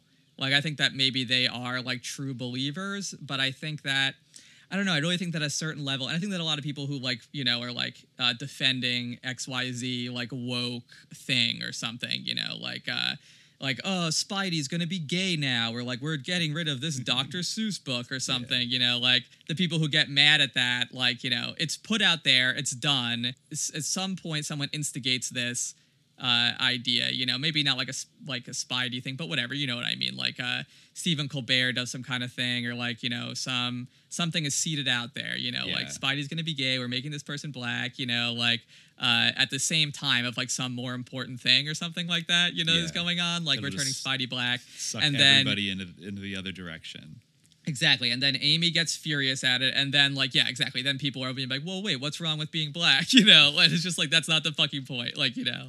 Yeah, Uh, like, what's wrong with Spidey being black? Like, nothing. Like, but none of this fucking matters. It doesn't matter. like, Like, you know, it doesn't fucking matter. caring. Spidey's not real. He's not He's not real. He's a like, jinn. He's not even a jinn. He's not even a fucking jinn. He's a tulpa. he's not a jinn. He's basically Um, a tulpa. Yeah, he's he's he he might have reached a status of a tulpa with all the energy that's being spent on Spidey. Right? Like maybe he's a tulpa, but yeah. Oh God, Um, yeah. I notice uh, she is very up right now in attacking the treats discourse, and uh, especially Chapo for promoting it. The which treats I, thing is something that I Uh, feel, you know, yeah, like I saw right. some posts. I think it was L. Line Cook or something who said like the treats went out in a memo. Yeah. Like I don't think it actually went out in a memo, but it did go out in kind of a memo because it was on a certain podcast that everyone on the quote unquote, uh, as Aimee would call it, the left like listens to. Oh, you know? is that where and, the like, first mention of treats? I think that that might have had a role in perpetuating it. Um, Oh. you know, I don't know where it really came from or who fed it to, to them or whatever, but I think that in a way, like what L. Line Cook said was right. Like, and then wh- what do you know? And like, yeah, like that is bullshit. Like, you know, again, like we can have a reasonable conversation about like supply chain issues and like, you know, the various problems around this. Like, but now it's just become this thing where it's like, oh, you want your treats? Like, and then, Yeah, and yeah. Aimee like getting up into a tizzy over like the woke tads Yep. when like none of this is now like, And then you know, nobody's actually talking about the supply No chain because we got diverted into this like stupid fucking issue about whether or not Americans have too many treats or not, or whether we should like laugh at them or yeah, and is it like ableist to like not want people to have treats? You know, like I need my treats. Like treats are the only thing I can eat because I Are have we a bunch of fucking dogs? issues. Like what? Who's Like- eating treats? Like stop. Like the this is yeah exactly. So I mean like she but she fills a purpose. Like it's like there's you know uh the discourse abhors a vacuum, and I feel like Aimee Terese like fills it in like somebody's gonna have to come out and kind of push back against that on the ostensible left. But it's also is you have to wonder like is that kind of part of the design of these like hot button little pseudo issues in the first place or just like um what do you i don't know like you know rhetorical obfuscation kind of warfare like irregular rhetorical warfare I mean, that's the thing. Like, just get both, everybody like off track Both of these sides like are insane. I and I believe that it is by de- like you know they're like r- absurd by design. Like the party line of both is like insane by design. Like yeah, like you know for the uh, you know like yeah. Spidey like being black or whatever, like it's fine or whatever, you know. Like uh, usually people like will go on one side of that, like maybe they're like conservative or whatever about Spidey, and they feel like it's wrong for Spidey to like change his roots, you know, because that's that's who Spidey is, you know. Yeah, He's a white with a guy, like ex- exactly, you know, yeah, like return return, Yeah, you know, to to Spidey being white, but if you telescope out for a second, you realize that this is about like fucking Spidey. It doesn't at the end of the day like matter at all. And like both positions are like stupid. Like I, like who the fuck cares? Like that's the thing. Like it and i feel like this is the case like in a lot you know like uh, i'm trying to think of a, a more politically pertinent example. I'm trying to think of what's a good thing that people have gotten like outraged about lately i don't know like maybe saying that like words like are violence or something like that you know like yeah words like can be hurtful like they can be like traumatic they can like linger with you in a long way if they like are something that like touches like like something that you have an attachment to like in your identity you know if someone's racist towards you that like can you know in a certain way that can like be a form of violence like that's an understandable like idea you know Sure. uh, and it's also understandable how like words aren't on the same level of like Physical you know actually hurting somebody yeah, Yeah. exactly like physical violence and you know, or like you know, hitting, shooting somebody or stabbing somebody, you know, Yeah. and but then like both of these sides like end up like talking past each other and arguing like insane things. Like on one side, like you know, racist words don't matter. On the other side, like you end up getting like railroaded into saying like you know these things actually are equivalent. You know, when really like no one actually thinks either. But somehow, like through this uh, design, through this architecture that we're all being forced into, people end up like arguing one or the other. Like no one actually Yeah. thinks that like racism doesn't hurt and like that there isn't such a thing like you know that words can't in a way be a form of violence that hurts you and no one actually thinks that like it's, like you know a hurtful word is as hurtful as being like stabbed in your heart you know with a knife Yeah, but really somehow we end up arguing opposite sides of this idea like the idea that like they are just as hurtful or the idea that like they don't hurt at all they don't matter you know? at all. Like, Yeah, if you're in a leftist space, like I get it. You like you don't like. I, I've heard anecdotes of like people going to DSA meetings, just kind of like overly bogged down, and it's always like a bunch of like upper middle class like white people that are like running the meetings but like they're so like terrified and like like hello like i'm he him and like blah blah blah and like we're gonna do a progressive stack and like you know et cetera et cetera like almost like driving themselves a little nutty to the point where it's even like off-putting like to the very people they're trying to like include but then on the other side it's like i should be able to like joke around and like say the n-word Yeah, Well, exactly. I mean, like, not, I'm, Yeah. I'm okay with letting that one go. I'm fine. Like, and somehow it always ends up hill. And somehow it always ends up being like on this like yeah like these two like outrageous extremes. And i think that that's like like one extreme being like i don't know like if you accidentally say he to someone who looks like what you've been brought up all your life to identify as a male when really they identify as they that's like you know an attack against them and like you should lose your job or something. And um on the other side like uh, this is a white country and like everyone else needs to leave. Or so, you know like i don't know. Yeah, but like yeah. uh and somehow people end up arguing like get like pushed into one of those two camps. I don't like when really i think most people don't think either but somehow like this is what our discourse is. Like that we're forced to take like two sides in this weird dialectic. And i do think that like figures like aimee like people who are like sort of signposts or like they're like the uh the bumpers in ping pong you know like they're randomly sort of placed all around like you're trying to get it into like the certain holes of like you know Uh-huh. oh, a you mean like mini satisfactory golf? Uh, uh, no, not ping pong. Uh, pinball. Oh, pinball. Yeah, yeah, When you're like, you know, and like uh, things like light up or whatever, like you know, but they're all like randomly placed around. So it's like you try to like shoot it into like having a cogent thought, and you like bounce off like post left Darth Vader. It's like, ding, whoa, whoa, whoa, like try again. yeah, exactly. And you like zap over to like the integralists, and it's like you know, like, oh, good job, like, and like zaps you around. No, true. To like you It- know, dangerous Climber or whatever, and like you can't like get it where you want it to go. Oh God, yeah. No, it's dangerous out there, but yeah, Yeah. okay. Um, it's a minefield. Yeah, All right. so yeah, minefield. just Okay, us, I feel like that's we, our thoughts yeah. on the These Q and A's are brutal. I'm I like, ah, we're We- just going through the weeds. Like, you know, I'm worried. Uh, Okay, anyway, I and we think- also like don't. Again, we just want to reiterate, like, we don't like you know come up with these things in advance. So this is like the hot seat, like for us. We're like, It really is. It these. really is. Like, People we've are asking us about these like and these, nothing you know. Um, Yeah. Yeah. Okay. Do you want Right. to read number six? I think we have time All for right. this one. Yeah, I think we do. We didn't. We're not going to make it to ten. I don't think. No. But we'll make it to We make it to six. Yeah. Big Lou asks, how do we all deal, I guess, how do we all feel about Scorsese's movies seeming to touch on deep political subjects, but always in the most liberal way? Taxi Driver depicts an isolated lone gunman. Goodfellas and Casino get into the mafia without touching any deeper government involvement. Now he has to make a movie and tell a story and can't exactly play Oliver Stone and intentionally pill us, but I think it gets sus when he delves the Nazi scientists and MK Ultra territory in Shutter Island. This came to mind when I first started reading this, mm-hmm. only to make it all on the protagonist's head. And De Niro's fascination with the CIA seems sus too. He pushed to make that Good Shepherd movie about the CIA. Yeah. And he was the one who brought I Heard You Paint Houses to Scorsese to make into a movie. Both movies treat the CIA's involvement with organized crime with kid gloves. The Departed is seemingly the movie on upper echelon criminal informants, which we've been we've seeing play out with the leaders of the Proud Boys, Oath Keepers, and the Base, and Charles Manson may have been as well, but the FBI is depicted as fumbling in and over their heads in the movie. Scorsese is partially responsible for the image of these subjects we have in our heads, and I guess my question is does anybody know of any ties or connections he has that would make him intentionally depict these subjects in the most mainstream established narrative way? He could just not be a conspiracy theorist, I suppose. Haha. But then, why depict a guy who's searching for clues to a plot in a sanitarium to do experiments on mental patients aided by an ex Nazi as insane? Seems like a psyop.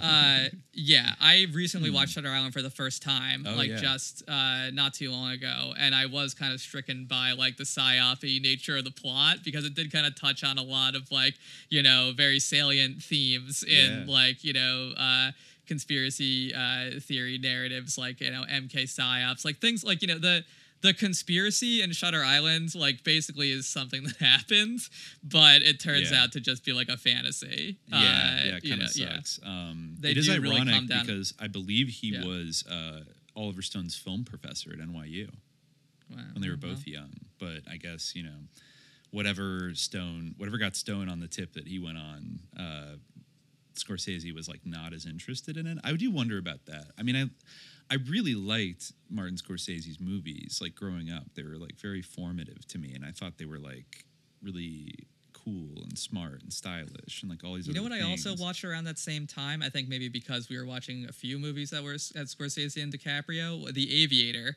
which is like a huge like panegyric like Oh. Hagiography of it. Howard Hughes. Yeah. It's like so nice to him. Like that's a, it- it- that's a real interesting one. I never saw it because it kind of just something felt like weird about it and like off, and I just I don't know. I like wasn't. It's one of the few movies of his I haven't seen, but I was interested once we started doing SJ. I was interested maybe in going back and like looking at it as we see how much Howard Hughes has popped up and how sketchy he was. But like really, they don't they don't get into any of the weird shit that much, except that he goes insane. But like it, it's like a panegyric to him. Yeah.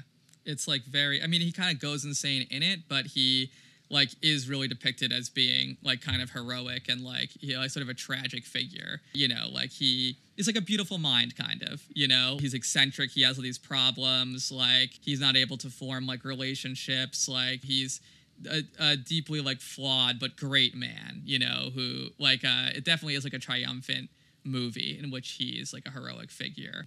And you know he has like a it ends like a it ends kind of like on a sort of ominous note of like he might go further insane but you know with him having like a triumph over like the doubters and his enemies you know uh yeah, Interesting. It's uh, Yeah. yeah, Well- it's it's and it doesn't go into like any of the stuff that you would read about Howard Hughes, like the Yankee and Cowboy War or anything like Okay, that. yeah, like you know, it's that's it's weird. very much like a straightforward Oscar bait type Huh. like biopic. you Yeah, know? yeah. It looked Uh, boring to me, and it was like three and a half hours long. So maybe that also kept Yeah, me away. it's But- not like boring per se. Like it's not any more boring than any biopic like that, but it is like a biopic like that. you know? Yeah, yeah. Um, I think okay, so you know, in terms of Scorsese's politics, it's worth mentioning that he was a kind of lefty guy in the '60s. Like I remember watching years ago one of his NYU shorts called "The Big Shave" from 1967, which oh is yeah, uh, described which is as like an about the. Vietnam War. It's like a you know, metaphor yeah, the guy Vietnam. keeps shaving. Yeah, yeah, until yeah, he like, right. shaves his like face off, basically. Mhm. Yeah, Yeah, he just keeps doubling down, and uh,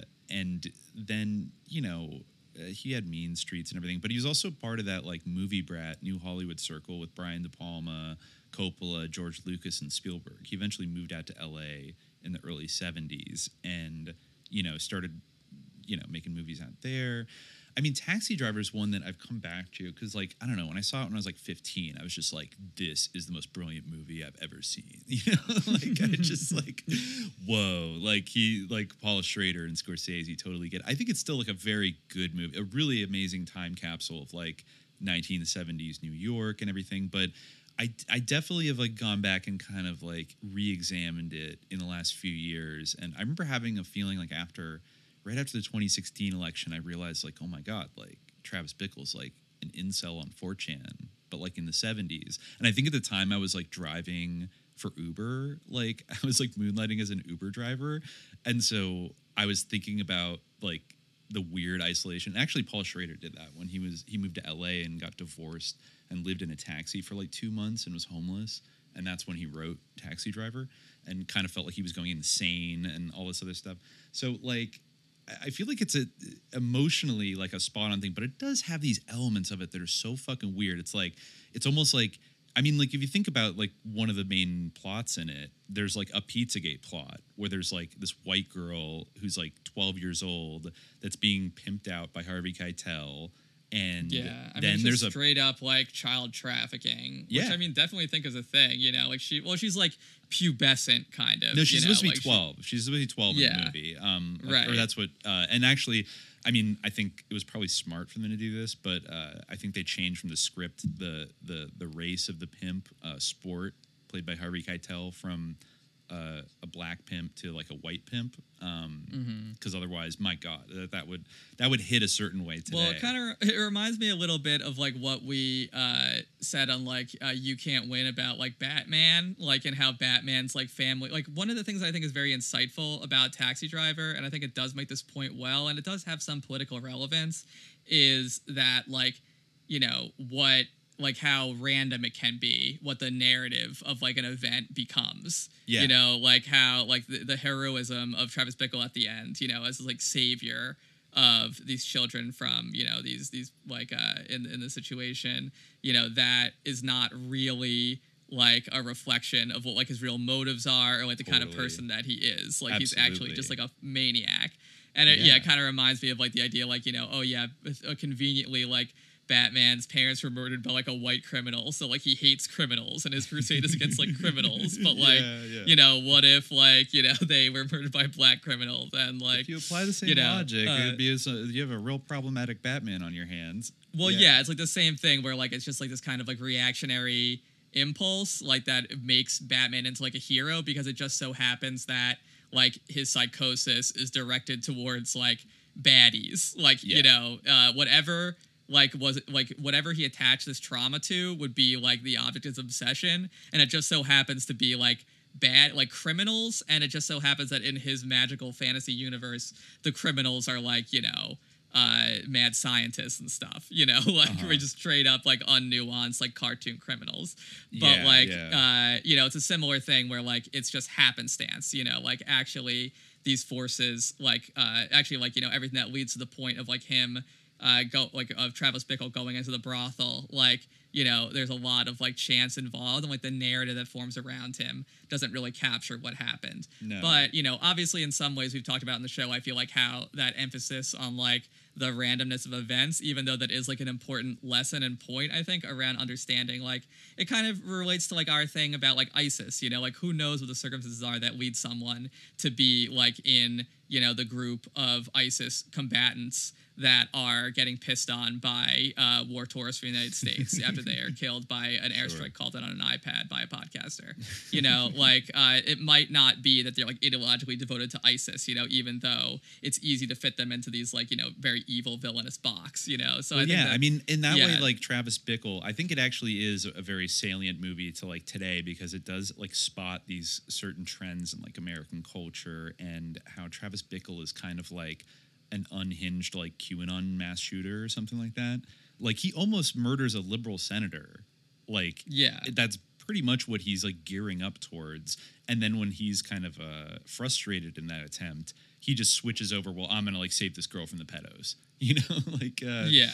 and and I think that the fact that he's a Vietnam veteran is so Yeah. uh, crucial, even though it's like only lightly kind of hinted at. Mostly, um, you know, not they don't really they don't make it a whole sob story about how he's like, oh, like the things he saw in Vietnam, but he does like shave his head into a mohawk, like the special forces, like Phoenix Commandos used to do.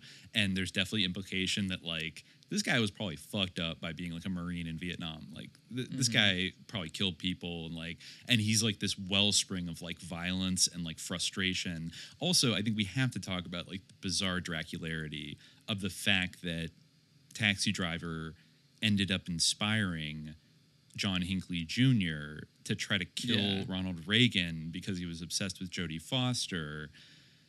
Just what? Like that is fucking weird. And I don't know if it's like I don't know, like because Scorsese was really on like a, a bit of a hot streak with like Raging Bull and like you know stuff like that. I feel like in the the late seventies, early eighties, like around the time that that that happened, and he kind of he kind of like went off into the wilderness a little bit in like the the eighties after that shooting. I think it did have some kind of effect on him. You know, it's Mhm. like, well, this is what you get, Marty, for making a movie where you like play fast and loose, talking about political assassinations. Like you're gonna inspire somebody to go and fucking do. It's kind of like you know, like four months ago, Alec Baldwin starts weirdly talking shit about the CIA on Twitter all the time, and then like, oh, he just happens to have a gun and like shoot somebody on set.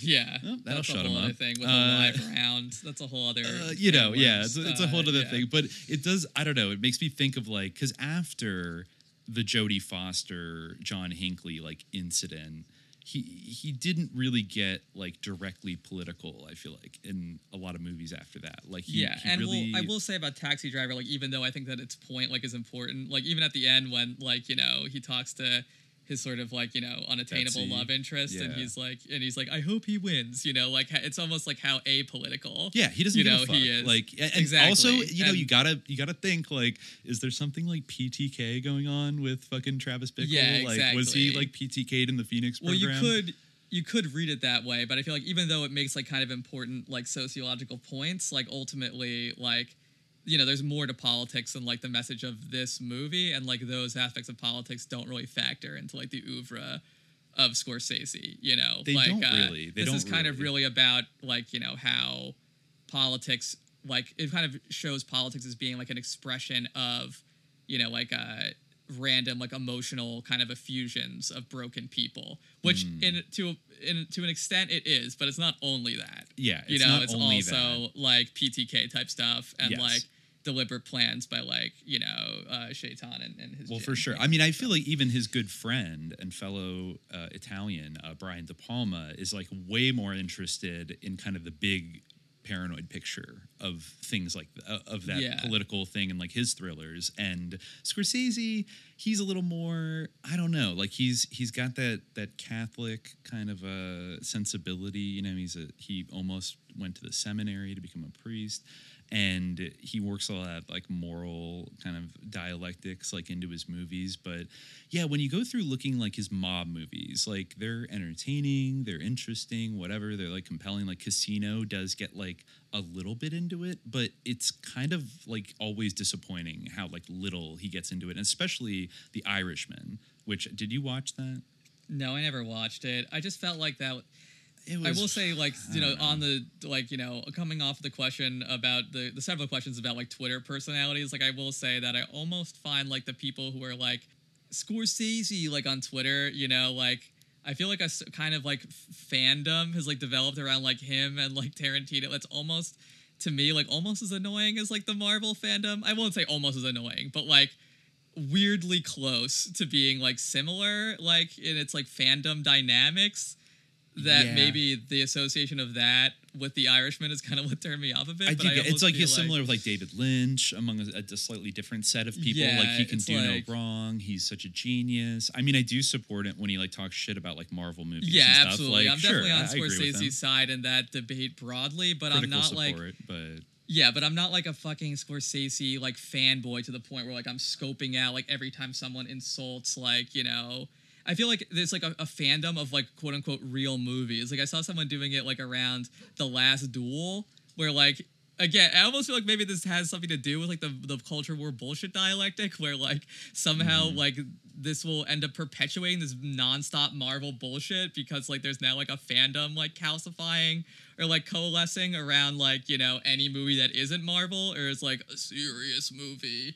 Not to Mm-hmm. say that like you know uh, a serious movie, an actual serious movie isn't good, but I don't know. I feel like some there's a little bit of like fanboyism, like c- anti fanboyism that like coalesces around like Scorsese, like Tarantino, yeah, like Yeah. David Lynch that I find to be like. All right, you know, obviously, like, there's no fucking comparison between a movie like Taxi Driver, Last Temptation of the Christ, good even movie. Favorite and like a Marvel movie. Oh yeah, yeah. you know? No, there's no. They're categorically it's like, much in better, different but, leagues. Uh, I did notice here though, looking through his Wikipedia uh, apropos, that in 2010, the Wall Street Journal reported Scorsese was supporting the David Lynch Foundation's initiative to help 10,000 military veterans overcome PTSD through transcendental meditation. Oh, Scorsese has publicly discussed his own practice of TM, so he's a fucking TM No. guy. God damn it. Uh, yeah. being. Okay. Yeah. Just to run through real quick, uh, I think we're getting to the end here, but I think I, the Wolf of Wall Street bothered me in like a weird kind of way where I felt like he ducked like a lot of the more interesting things about like the evil world of high finance and picked this like relatively small time, you know, pump and dumper dude, Jordan Belfort, and then like really relished. I feel like you see it in memes that people use in social media today, like in terms of characters who were like misunderstood by their biggest fans. Like I don't know Patrick Bateman, like Jordan Belfort in that movie, where everyone like the douchiest like finance bros will always have like a like a fucking uh, Leo DiCaprio like raising his like champagne glass on the yacht at you kind of thing, and just like the egregious levels of like let me like snort coke out of a hooker's butt and like uh like it it romanticized the very thing that it was sort of pretending to uh, critique or like morally condemn but it was so fun that like how could you not love this like and he does that with mobsters too.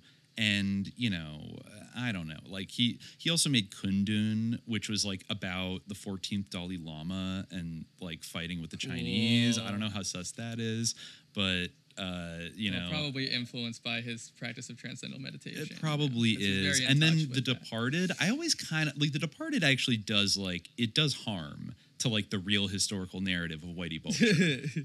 I mean, it does. Like it, it just makes it like this wacky thing where like, yeah, like the FBI's dumb and Jack Nicholson's wacky and blah blah blah. He wasn't a fucking MK Ultra subject who was an FBI. I mean, it does show him being an FBI informant, but it leaves out like a lot of like the FBI in real life it was like protecting him. They weren't just failing to catch him or some bullshit. Like I don't know. There's there's stuff like that. And then yeah, The Irishman I felt like again pretty disappointing kind of it, it mentions a couple times some like Bay of Pigs shit and then it just moves on. Like it's just like come on, tell me what you're th- tell me what's on your mind, Marty. If, if you do I don't care think about that this any of that all. stuff is on his mind. Maybe it's honestly. not. Yeah, I think he just just like Tarantino and a lot of these other guys, they just they they dive into like aesthetics and like movies, and they don't like to talk about I feel like a lot of these guys, if you started bringing up the way we talk about movies, like what's the political, what's the subconscious like political influences and statements like that are expressed in this work, even if the the auteur didn't intend, like they would get very mad very quickly at like how we're talking about, like what do you mean? Like I, I was doing it about a story about a man who wanted to achieve greatness, and that's why I made the Yeah. Aviator. Like what do you mean? It has nothing to do with like politics and blah blah. blah. It's like well it's fucking Howard Hughes, man. You got to talk about the politics. It's Whitey Bulger. It's like the Jimmy Hoffa. Like, Uh, you sound like you're not based in movie pilled. Uh, I'm not you sound based like you on don't have a movie mindset, um, and you don't, etc. Yeah, exactly. yeah, I, I, Uh, I would probably be happy making stuffy propaganda films in the Eastern Bloc. Um,